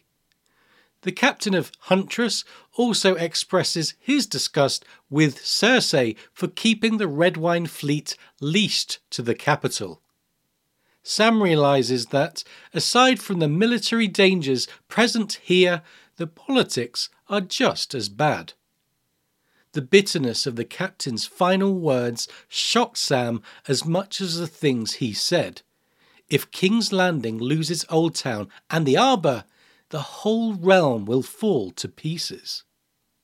So, possibly a prescient thought by Samwell there. And now, getting back to Euron's goals with regard to the upcoming naval battle. We've already noted that pulling the Redwyne fleet west has left King's Landing defenseless by sea, not to mention Storm's End, Dragonstone, and a host of other places along the coast. The Golden Company have a few ships, but they're not a naval power, although if Aurane Waters, the so called Lord of the Waters, throws in with them, they might be able to at least mount a defense of the Stormlands or Shipbreaker Bay. But as far as we know, Euron remains unaware of their presence. And as for Oldtown, note what the captain of Huntress tells Sam. Without Lord Redwyne's fleet, we lack the ships to come to grips with them. Should the Redwyne fleet be destroyed, Oldtown would be almost as defenceless at sea as the rest of the coastal cities in Westeros. Except, of course, for something Sam notices as Cinnamon Wind approaches up the Whispering Sound. A boom stretched across the harbour, linking two dozen rotted hulks. Just behind it stood a line of warships, anchored by three big dromonds and Lord Hightower's towering four decked banner ship, the Honour of Old Town. So, this obstacle, though not insurmountable, must give one pause when considering the likelihood of Euron taking Old Town by sheer force. The Ironborn would need to overcome not only the Hightower warships, but get around the protective boom. The answer to this puzzle may lie in something Aeron is told in The Forsaken. The Redwyne fleet creeps toward us. The winds have been against them rounding Dorne, but they're finally near enough to have emboldened that old woman in Old Town. So now, Leyton Hightower's sons move down the Whispering Sound in hopes of catching us in the rear. So, the strategy of the Reach appears to be an effort to capture the Ironborn in a pincer maneuver in the Redwyne Straits. But in departing Old Town, the high towers must have lowered the formidable defence of their protective boom. Since the navy coming down the Whispering Sound is noted to be the sons of Lord Hightower, Perhaps we can also conjecture that a large number of the fighting men that might have been present in the city have been loaded onto these warships to bring the battle to the Ironborn. Now, had the high towers stayed behind their boom, we might have seen a situation where, after having to fight through the largest navy in Westeros, even if they did so successfully, the Ironborn would then be faced with the defenses at the mouth of Old Town's harbor, and if they made it past that, they'd be greeted on land by the largest levy of the Reach, likely outnumbering the Ironborn by the thousands. But as it is, the High Towers may have loaded all those men into ships and left their city far too lightly defended. Even if the boom is back in place, two small groups of Ironborn, for example, landed near the boom towers could easily overwhelm any defenders if the bulk of the fighting men had been sent to sea. And so everything in Old Town may hinge upon the success or failure of the confrontation in the Redwyne Straits. However, regarding Euron's goals, it's worth noting that not once has he stated a desire to actually conquer Old Town, and in fact, in The Reaver, he initially scorned everything the Reach had to offer in terms of conquest. On Oakenshield, after the defeat of the Shield Islands, Red Ralf Stonehouse declared, Old Town is richer, and the Arbor richer still. Redwyne's fleet is off away. We need only to reach out our hand to pluck the ripest fruit in Westeros. And Euron replied, Only a craven would steal a fruit when he could take the orchard. Although Euron is specifically speaking of the Seven Kingdoms, indicating once again the breadth of his vision and ambition, his men declare, It is the arbor we want.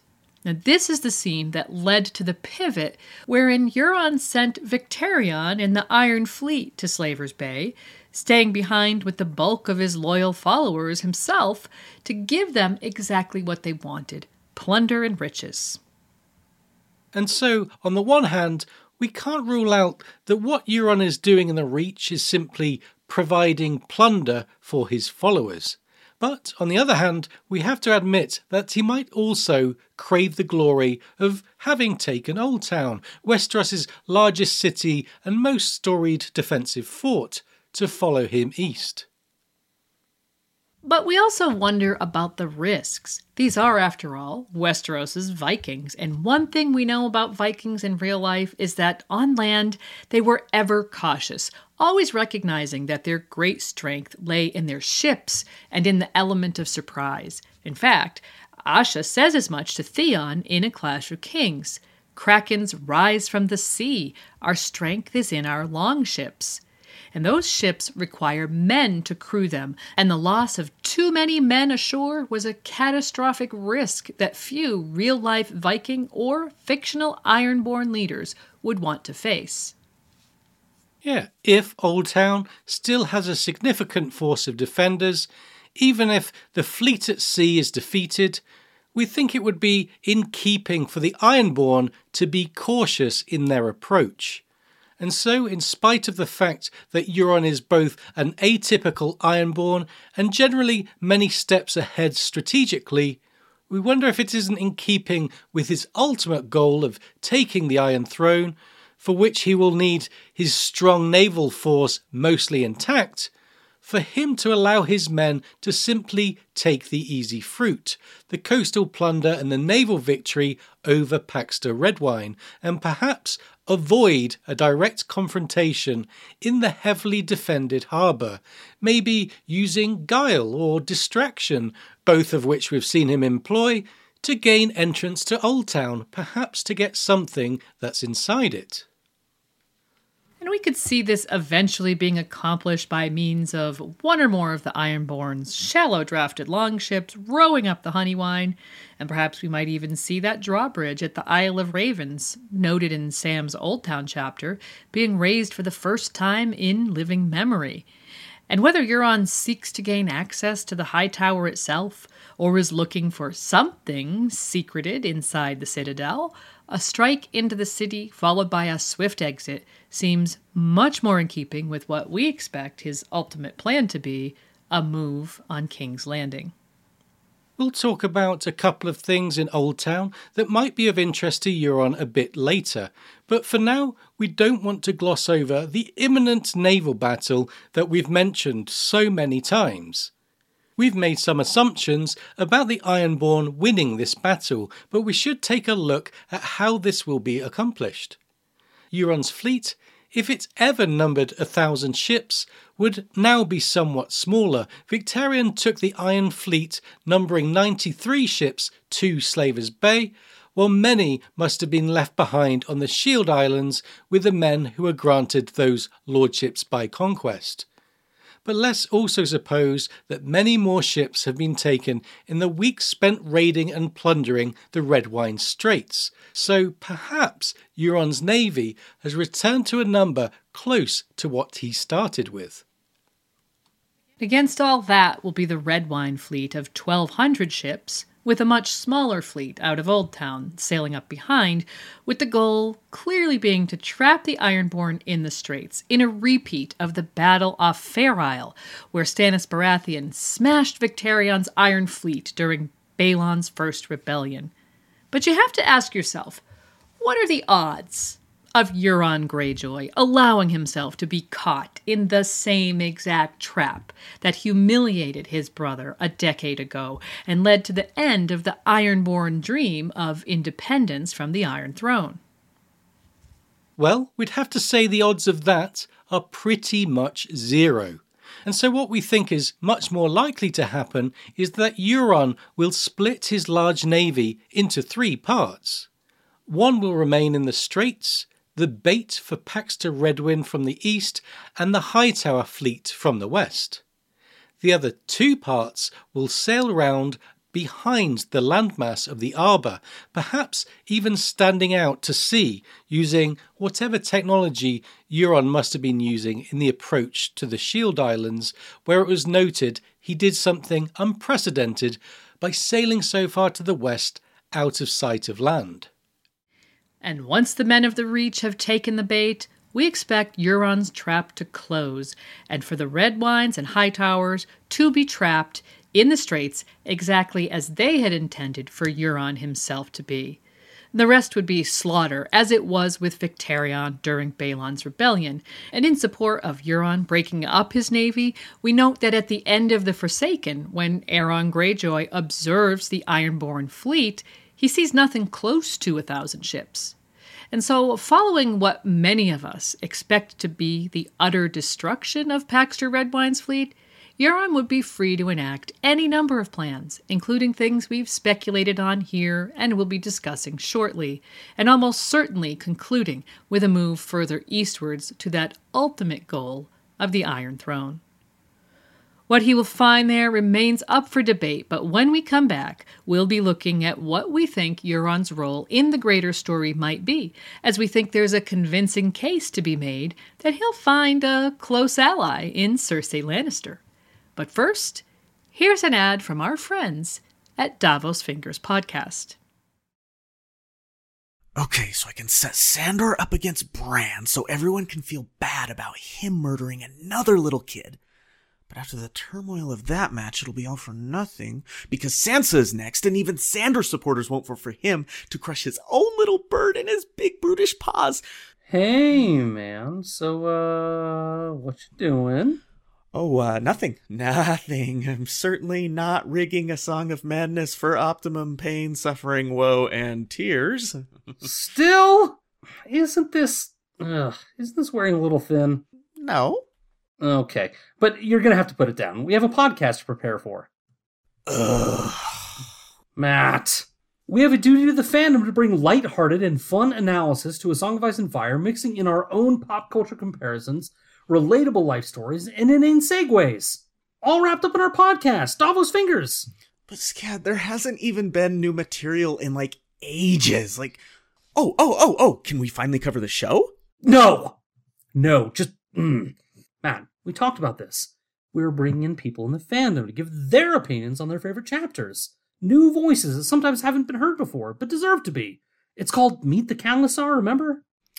Scad, this is starting to sound like an advertisement.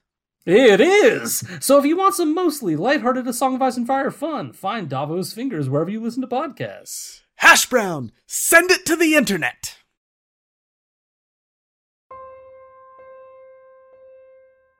I do not propose to climb in bed with that sorry pack of squids. Their turn will come once we have dealt with Stannis.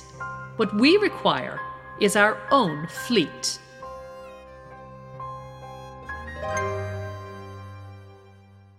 In making predictions about Euron Greyjoy, it would be folly to ignore some of the shade of the evening visions experienced by Aeron. Such glimpses of prophetic wisdom were the focus in Daenerys' story in The House of the Undying, where the reader and character alike became privy to hallucinogenic visions of the future story, and so expect more of that prescience from Aeron's trippy dreams. And perhaps the most striking of all of those visions is the one of a squiddy, Lovecraftian Euron sat upon the Iron Throne. It says, he saw his brother on the Iron Throne again, but Euron was no longer human. He seemed more squid than man, a monster fathered by a kraken of the deep, his face a mass of writhing tentacles. Beside him stood a shadow in woman's form, long and tall and terrible, her hands alive with pale white fire.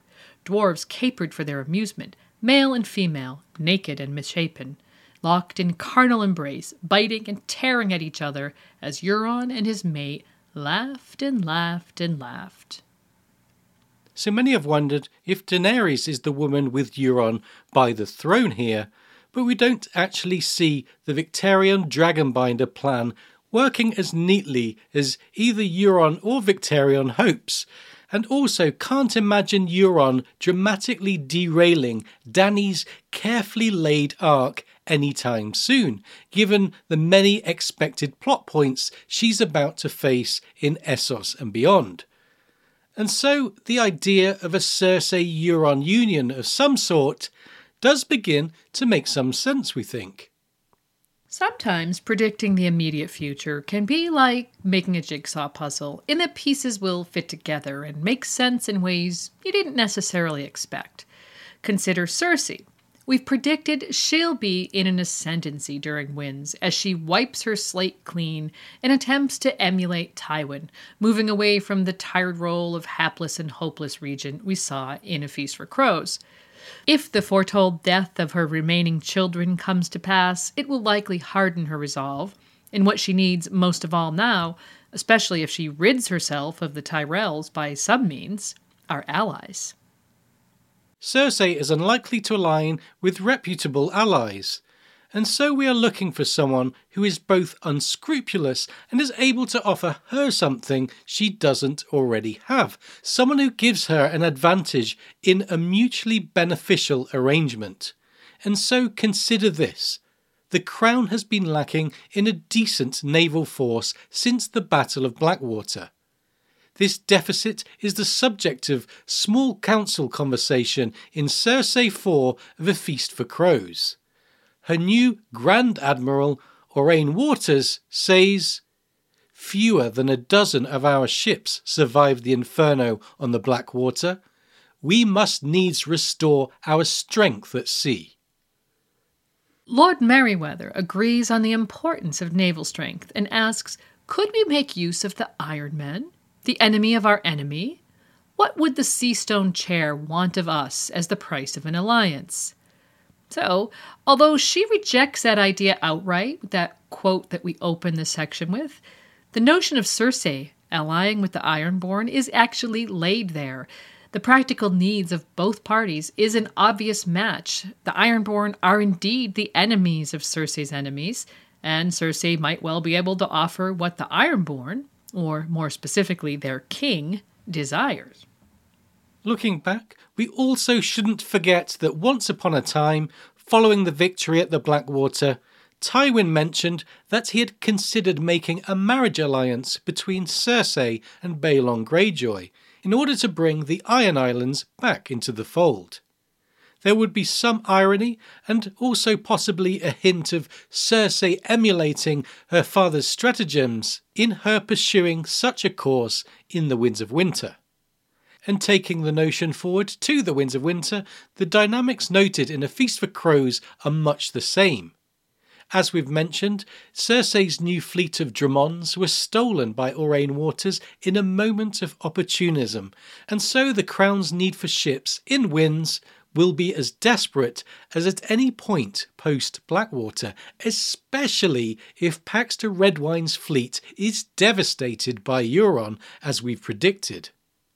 And so the jigsaw puzzle analogy comes into play with Aegon making inroads in the Stormlands and possibly forging an alliance with Aurane Waters, Euron has something Cersei might have dire need for in the Winds of Winter, and the pieces could therefore fit, especially if the Winds of Winter finds Euron himself taking out key parts of Mace Tyrell's power base in the Reach. And back when an Ironborn alliance was being discussed in Feast, it was concluded that they would require some of the North as a reward. If we imagine Cersei reconsidering such an alliance in future, and if this line of conversation really is prefiguring what will occur in Winds, Euron will be thinking big. A northern prize would be one thing, but we know Euron has promised the Iron Islanders much and more.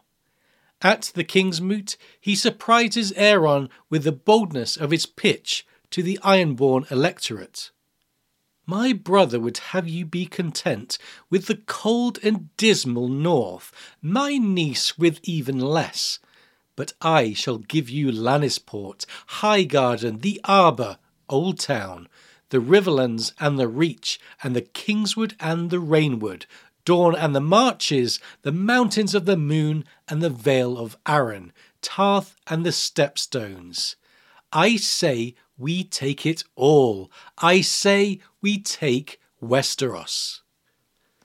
After committing to this campaign promise, Euron explains that he means to take Westeros as Aegon the Conqueror did, with fire breathing dragons, those belonging to Daenerys no less. But we think there's an important distinction to be made about Euron's dragon ambitions. and all of his discussion of dragons and their power, he appears to view them as a means to an end, the Iron Throne, rather than the end itself.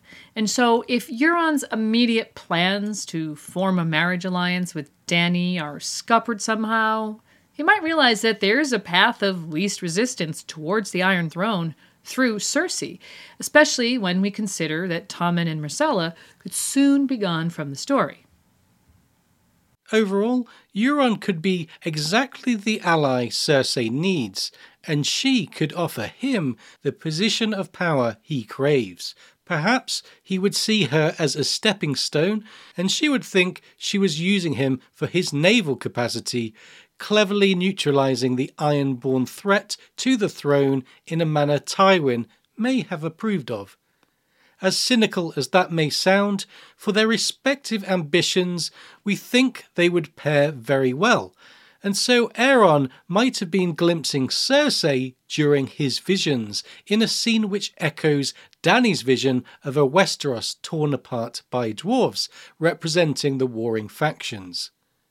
And bearing in mind the unmitigated evil both Euron and Cersei seem routinely capable of, any such alliance would surely strike fear into those who would oppose their regime. In the run up to the long awaited Others invasion, a Euron and Cersei match would surely be to the detriment of all of Westeros. And, from a writing perspective, that would be exactly the point. As for Euron's larger role as a villain in the story, there is a considerable amount of evidence that he's been set up to be the big bad of the Winds of Winter. A Game of Thrones had Viserys, and Clash of Kings and A Storm of Swords had Joffrey. Cersei was despicable in A Feast for Crows, while in A Dance with Dragons, Ramsay Snow came to the fore. Each was set up in the book or books prior to their ascendancy, and each has surpassed the ones that came before in terms of sheer chilling evil. Even without the Forsaken, it appeared that Euron was set to replace Ramsay as a bigger, better baddie. Following that chapter, there can be no doubt that here we have one of the worst characters George has yet put to page. But there's still a range of possible ways for this to play out, beginning, as we've said, with the alliance with Cersei, which would line up with what we saw in the HBO show, and going right up to PoorQuentyn's Eldritch Apocalypse theory. The Martinian version of Euron Greyjoy, rather than the comic book character we saw in Game of Thrones, could be an entirely convincing evil pirate. Allied with Cersei, the pair could wreak havoc on a Westeros already beset by three of the four horsemen. War, famine, and disease stalk the land, while death, in the form of the icy others, waits in the wings beyond the wall. Opportunists will ever make the most of apocalyptic scenarios, and Cersei and Euron together could seek to rewrite the story of Westeros to suit their own desires. Of all the reasons we see people seeking the power of a throne over the course of A Song of Ice and Fire, it's these two who seek that power for its own sake. Domination will be reward enough should they achieve it, and Euron's dreams of dragons, his talk of flying, and assurance to his brother the priest that he will be his new god is surely an indication that what he dreams of most of all is achieving dominion over others. But is there more to it? Will Euron climb the high tower with the ancient horn Jon Snow found beyond the wall, now in Samwell Tarly's possession, which many believe to be the true Horn of Winter? Will this horn, not the one Mance Rayder found in the Frostfangs, and not the one Euron's creature sounded at the King's Moot, be the instrument that destroys the magic in the wall and unleashes the other's apocalypse on a land already laid low by all the evils humans wreak upon themselves. We have yet to see the ultimate extent of Euron Greyjoy's impact on the narrative. Whether he's simply the next link in a chain of uber villains that's building towards an ultimate antagonist in the others, or whether he's a prime mover in releasing that evil into the land, only time will tell. Aeron's visions of his brother sitting on the Iron Throne amidst the corpses of all the gods, representing all the cultures of the known world, could be prophetic, or could simply embody a holy man's fears about his godless and terrifying tormentor. We'll leave Euron for a time now to look at the citadel and its cast of curious inhabitants, its pertinent mysteries and plot lines, before looking ahead at what we might see from some of these in the Winds of Winter, remembering that our point of view for all of this will be none other than Samwell Tarly.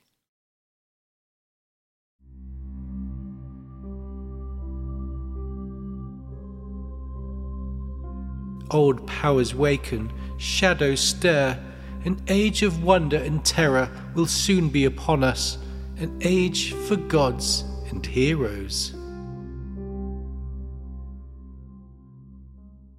To start this section, let's first turn our attention to Leo Tyrell, an arrogant bully who is less than kind to his fellow novices.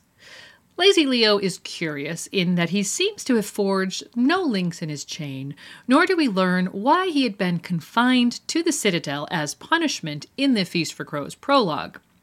The others in that prologue seem to loathe him, though Armen calls him my lord with an anxiously deferential manner, and yet he seeks out their company. In his podcast, George characterized Leo as an important character, perhaps because he reappears later in the book. We mentioned that when we see him in Sam's Old Town POV, he's gazing into a candle outside of Marwyn's chambers. Had he been listening at the door? Did he continue to do so after Marwyn invited Sam and Alleras, but not Leo inside? If so, he'd have heard Marwyn's plans to go to Slaver's Bay and Sam's story about Aemon, Daenerys, and the prophecy. So we wonder could Leo be spying for his family, possibly to aid the ascension of his uncle Gormon, or perhaps to keep an eye on certain people? Then we have Alleras, another character brought to us on page in the Feast prologue. If the fact that Alleras is Sarella spelled backwards, Sarella being the name of the daughter of Oberyn Martell and a woman from the Summer Isles who's known to be out of communication, playing a game, doesn't convince you who this character really is, then perhaps the fact that Alleras excels with the bow and arrow, the known specialty of Summer Islanders, and also excels at their studies, usually the mark of a highborn upbringing, might sway you. Alleras speaks confidently on matters pertinent to the Dornish, is shown to have expensive taste, and was, quote, always smiling as if he knew some secret jape.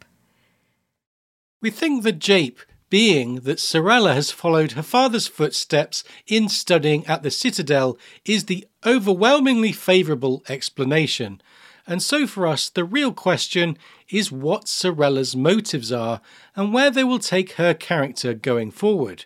First off, the ruse allows her to study at the Citadel as a man, but what does she hope to achieve for her own political cause? At the very least, Dorne now has eyes and ears at the heart of the Citadel, and it will be interesting to see her collecting intel in Samwell chapters, and perhaps off page she will be secretly corresponding with Doran Martell and her half sisters. Altogether, Sarella being at the Citadel will likely serve a larger plot purpose, and we look forward to seeing exactly what that is. Another character of intrigue, mentioned earlier, is Pate. In his A Feast for Crows prologue, real Pate, hoping to abscond with young Rosie, bargained with a mysterious character called the Alchemist. The alchemist wants to swap gold for an iron key of the citadel that only Pate has access to. When the pair find a quiet place to carry out their exchange, Pate asks to see the alchemist's face. Here's the description he was just a man, and his face was just a face, a young man's face, ordinary, with full cheeks and the shadow of a beard. A scar showed faintly on his right cheek. He had a hooked nose and a mat of dense black hair that curled tightly around his ears. And this description might have triggered a sense of deja vu for some readers, because we've seen it somewhere before. All the way back in Arya 9 of A Clash of Kings, the young girl is tempted to follow the mysterious Jaqen H'ghar to Braavos. He reveals himself to be an assassin of the Faceless Men Guild when he does this in front of Arya. Jaqen passed a hand down his face from forehead to chin, and where it went he changed. His cheeks grew fuller, his eyes closer, his nose hooked. A scar appeared on his right cheek where no scar had been before. And when he shook his head, his long straight hair, half red and half white, dissolved away to reveal a cap of tight black curls. So the description of Jaqen's new face there is very similar to the alchemist's full cheeks, hooked nose, scar on the right cheek, and tightly curled black hair. It seems like very strong evidence that Jaqen is the alchemist, and if you need any further proof, a few lines later, Pate asks the alchemist who he is. The reply? A stranger. No one. Given that Pate dies in his prologue and that we see him alive again at the end of Feast, it seems to us a solid assertion that Jaqen H'ghar is now masquerading as Pate, having infiltrated the citadel on behalf of the Faceless Men or someone who hired them. Fans wonder if the elite Assassins Guild seek to possess a book which came to be introduced by Tyrion in A Dance with Dragons. Here's the quote Ten years ago, Tyrion had read a fragment of unnatural history that had eluded the blessed Baelor, but he doubted that any of Barth's work had found its way across the narrow sea. And of course, there was even less chance of his coming on the fragmentary, anonymous blood soaked tome, sometimes called Blood and Fire, and sometimes The Death of Dragons, the only surviving copy of which was supposedly hidden away in a locked vault beneath the citadel. And with the Braavosi having such a horrendous history with Valyrian dragon lords and slavery, many fans speculate that the Faceless Men would have good reason to oppose the reemergence of dragons on the current timeline. And so, seeking to possess an old tome entitled The Death of Dragons makes perfect sense with that backstory in mind. We can look forward to appearances by New Pate in Samwell chapters in The Winds of Winter, with the audience fully aware of who he likely really is, while the characters in story remain oblivious. This technique is called dramatic irony in writing circles and adds an extra layer of tension and sometimes comedy to the proceedings. Along with our group of adventurers that we think will be tied closely together in the Winds of Winter, Another point of intrigue at the Citadel is the glass candle burning in Marwyn's chamber in the final chapter of Feast. It's revealed that Marwyn saw Samwell arriving via this magic candle, and so we are left to wonder how it could be used in Marwyn's absence.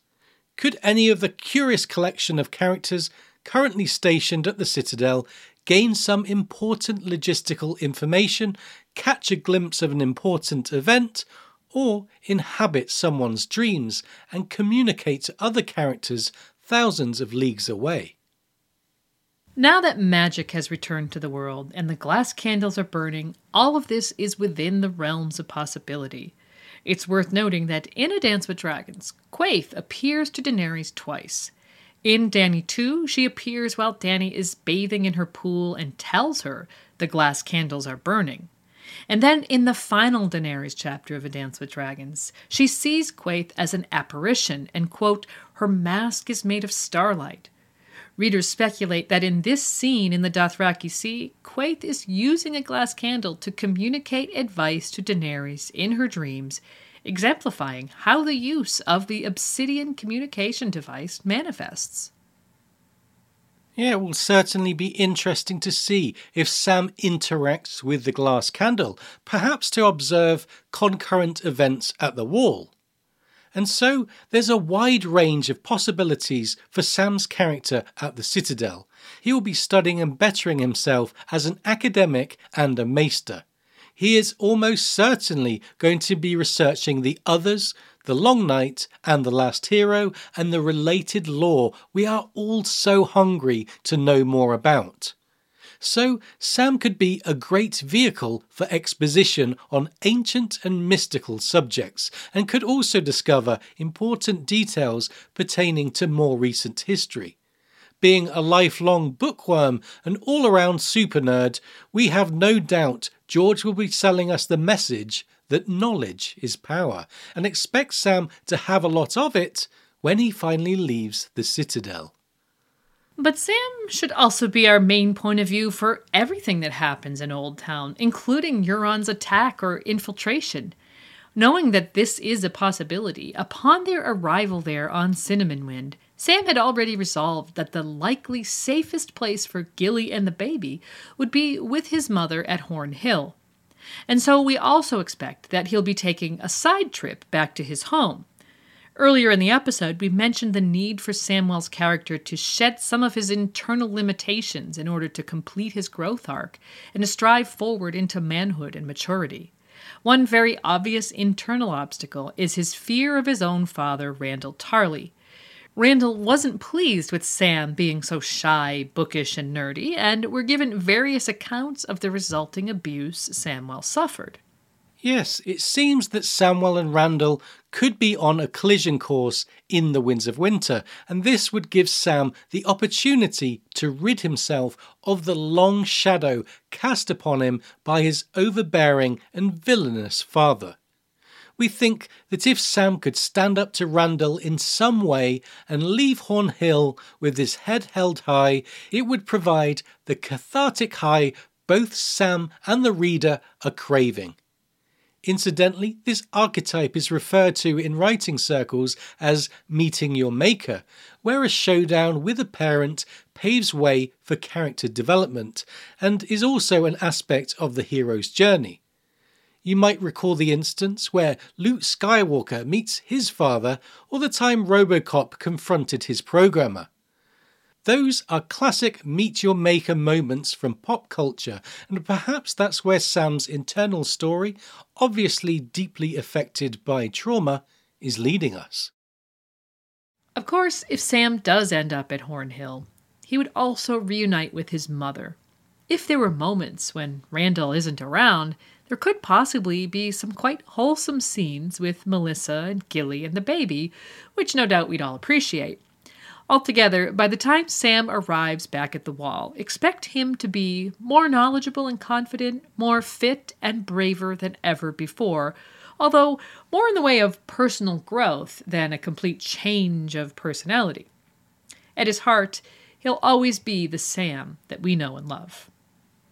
Finally, as we mentioned earlier, Sam still has the old war horn found north of the wall in A Clash of Kings we mentioned that some fans speculate that this could be the Horn of Winter, although others point out that the others didn't pay special attention to the horn even when attacking Sam. It's also notable that the Horn of Winter is said to have been blown north of the wall by Joramun himself, and that rather than the wall coming down, we're told repeatedly and rather cryptically that giants were awoken from the earth. What that means remains to be seen, but for a host of reasons, let's mark the old warhorn as something to keep our eyes on during the winds of winter. And so, with a diverse intersection of liars, spies, and masqueraders, the lore exposition we're craving for, magical objects, and a Meet Your Maker showdown, the Samwell chapters in The Winds of Winter are set to be full of further mystery, intrigue, and suspense. If you are imagining Sam's time in Oldtown to be rather dull and boring, we say think again, as George has created a lineup that promises to deliver excitement and satisfaction for the reader.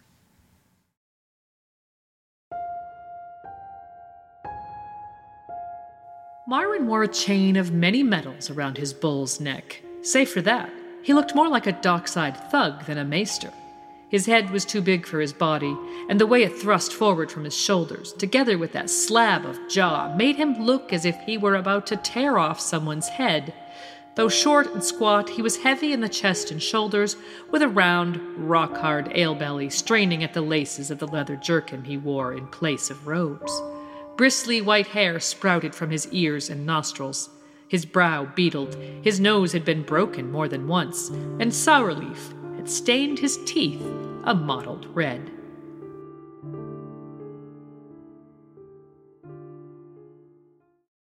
Earlier in the episode, we recapped the moment we finally met the mysterious Archmaester Marwyn, a character noted to have authored a compendium called The Book of Lost Books, who is mentioned by a number of people in the story and is clearly designed to leave an impression on our memories.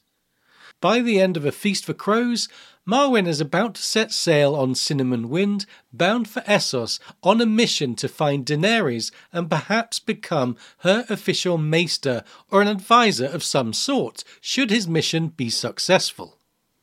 Other than the potential dangers inherent in that return trip to Essos, with a naval battle set to take place in the Redwyne Straits, we'd have to say that given the fact that Marwyn has previously traveled as far as Asshai and in every way presents as a strong and competent character, we have every faith that he will arrive and eventually intersect with Daenerys. The question we could ask is why? What is the purpose of Marwyn's character? Why has George given him this mystical aura? And what exactly will he do if and when he meets Dany? Given our very brief introduction to Marwyn on page, it's a tough question to answer, and so we'll throw out an old idea of ours we've touched upon from time to time. We wonder albeit with little to no evidence, if Marwyn was the maester who delivered Daenerys on Dragonstone during the terrible storm that inspired her Stormborn moniker. Now, first of all, it's notable that Cressen came to Dragonstone with Stannis, so there must have been another maester on the island who aided the birth of Daenerys. Marwyn might have been favored given his experience in the occult and higher mysteries, a CV which might have gained more approval during a Targaryen reign than it does with the current grey sheep of the Citadel. And remember that if he was the Maester at Dragonstone, that he would likely have been an advisor to Rhaegar, who made his home there after all, and with whom he apparently shared a knowledge of prophecy. Furthermore, Georgia said we'll know everything there is to know about Robert's rebellion before the end of A Song of Ice and Fire. One of our current blind spots is Dragonstone and Dany's birth. What was happening there? We really have no idea, and there are surely tales yet to be told. With Rhaella dead, Viserys dead, Willem Darry dead, and Dany just a babe then, who is left to be our witness to Dragonstone? If Marwyn was the maester who delivered Dany, he could provide exposition to the reader, as well as convey important details to Dany herself about her own mother, whom she seems to know very little about. And then there are a couple of things Marwyn himself says. Speaking to Sam of the reasons Aemon Targaryen had been allowed to stagnate at the wall instead of being elevated to Archmaester, as his esteemed kinsman Vaegon Targaryen had been in the reign of Jaehaerys and Alysanne, Marwyn states, His blood was why he could not be trusted, no more than I can. And so we wonder if this purposeful aligning of himself with the Targaryens has to do with mere philosophical connection or some other deeper connection. And the other thing he says that might indicate he was somehow connected with Targaryens in the past, even if only by virtue of correspondence with or familiarity with the ideas of Rhaegar and Aemon, is his well known statement on the nature of prophecy. Quoting Gorghan of Old Ghis, Marwyn says to Sam, Prophecy will bite your prick off every time. It strikes us that if Marwyn was a confidant of Rhaegar's, this quote being his response to hearing of Aemon's conviction that Daenerys is the fulfillment of the prophecy Rhaegar had been so concerned with, could be him directly speaking to his own past, an ironic commentary on how deeply wrong Rhaegar and others may have been. Altogether, using a sort of speculative deduction, we can imagine the great benefits to the narrative if Marwyn was the Dragonstone Maester. Perhaps when Dany, Viserys, and Willem sailed off to Braavos, making their escape, Marwyn decided to undertake the journey, which found him collecting book fragments as well as studying and teaching in Asshai. So Marwyn's voyage to the east might also fit nicely into this speculative timeline, and indeed, perhaps his quest was inspired by the baby he delivered, born amidst the salt and smoke of Dragonstone, as described in prophecy. Whether we're right or wrong about Marwyn, we do expect an intriguing story to be revealed following his arrival at Slaver's Bay. Marwyn the Mage is certainly a character we can all be excited to learn more about.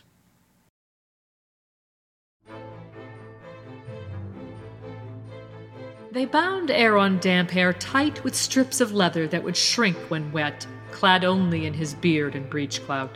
The crow's eyes spoke a command, a black sail was raised, lines were cast off, and silence backed away from shore to the slow beat of the oarmaster's drum, her oars rising and dipping and rising again, churning the water. Above them, the castle was burning, flames licking from the open windows. So, we've talked a lot in this second half of the episode about Euron Greyjoy and about Samwell Tarly and other secondary characters from Oldtown. One character we haven't mentioned in quite a while is Aeron Greyjoy, the point of view of the Forsaken, last seen strapped to the brow of Euron's silence as the Ironborn prepared for their battle against the Redwyne fleet. While, given his physical position, as well as Euron's persistent threats about the value of priest's blood, it's quite difficult to see a way for Aeron to survive past his next POV, which has been confirmed. We think it's important to note that should he perish, there would be no immediate POV to Euron, barring events that bring Sam and Euron into much closer proximity than we'd hope. So, we wonder if there will be some twist that allows the Damphair to survive to continue to show us Euron's bloody path, or if Euron will fall off page again until he crosses paths with another point of view in another region. Either seems equally likely at this time, though we don't necessarily expect Aeron Greyjoy to survive for too long. And speaking of Greyjoy brothers, whom we don't expect to survive for too long, we last mentioned Victarion Greyjoy sailing eastwards with the Iron Fleet. Euron has charged his brother with finding Daenerys and her dragons and bringing them back to Westeros, where it is Euron's intention to marry Dany and take advantage of those dragons to win the Iron Throne.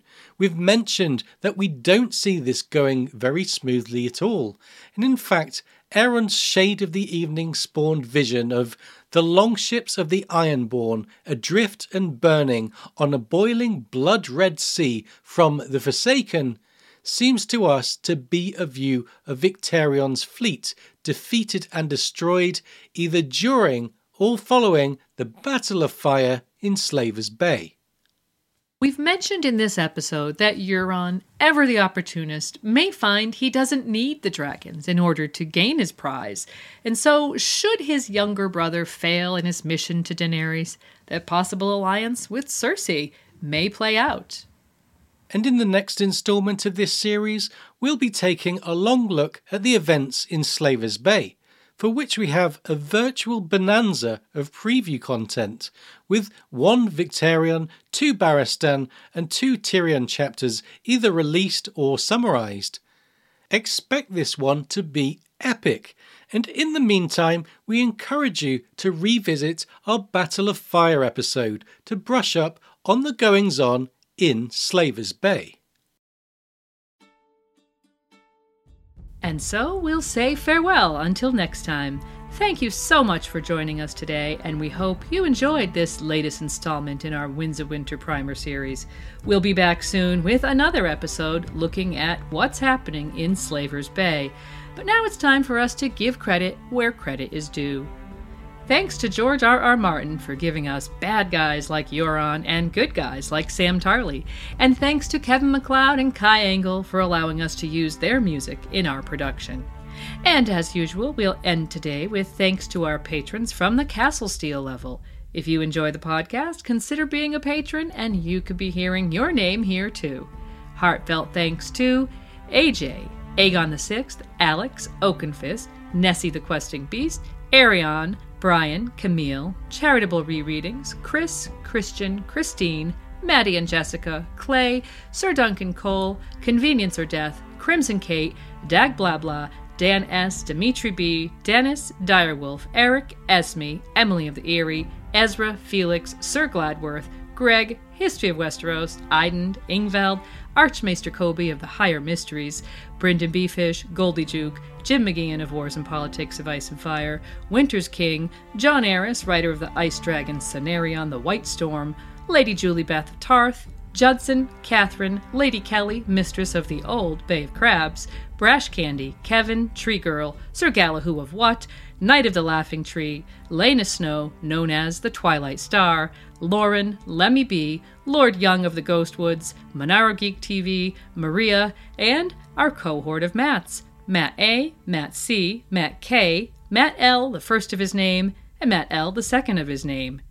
And thanks as well to Lady Beatrix of House Grey, Melinda, Maester Mary, Michael M., Mitchell, Patrick, Peter Pebble, PJ, Paul B., and Paul H., Richard, Sam, Scott Greenseer, Scott, Sir Daniel the Sneaky Russian, Sir Swift, Shari, Sheila, Soren, Spentrails, That Shiny Bastard, Terry, Sir Terence, Knight of the Cedars, Theo, the Cannibal of Casterly Rock, Hema Helminth, the Sellsword Sentinel, Virginie, Core and Half Hand, Woodside for Life, and Yvonne.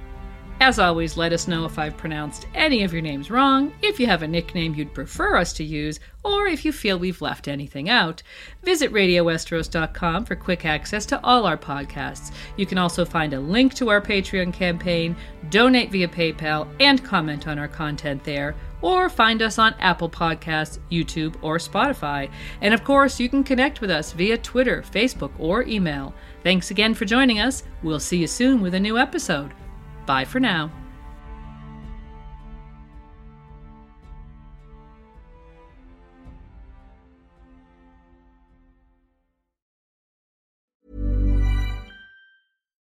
As humans, we're naturally driven by the search for better. But when it comes to hiring, the best way to search for a candidate isn't to search at all. Don't search, match with Indeed. When I was looking to hire someone, it was so slow and overwhelming.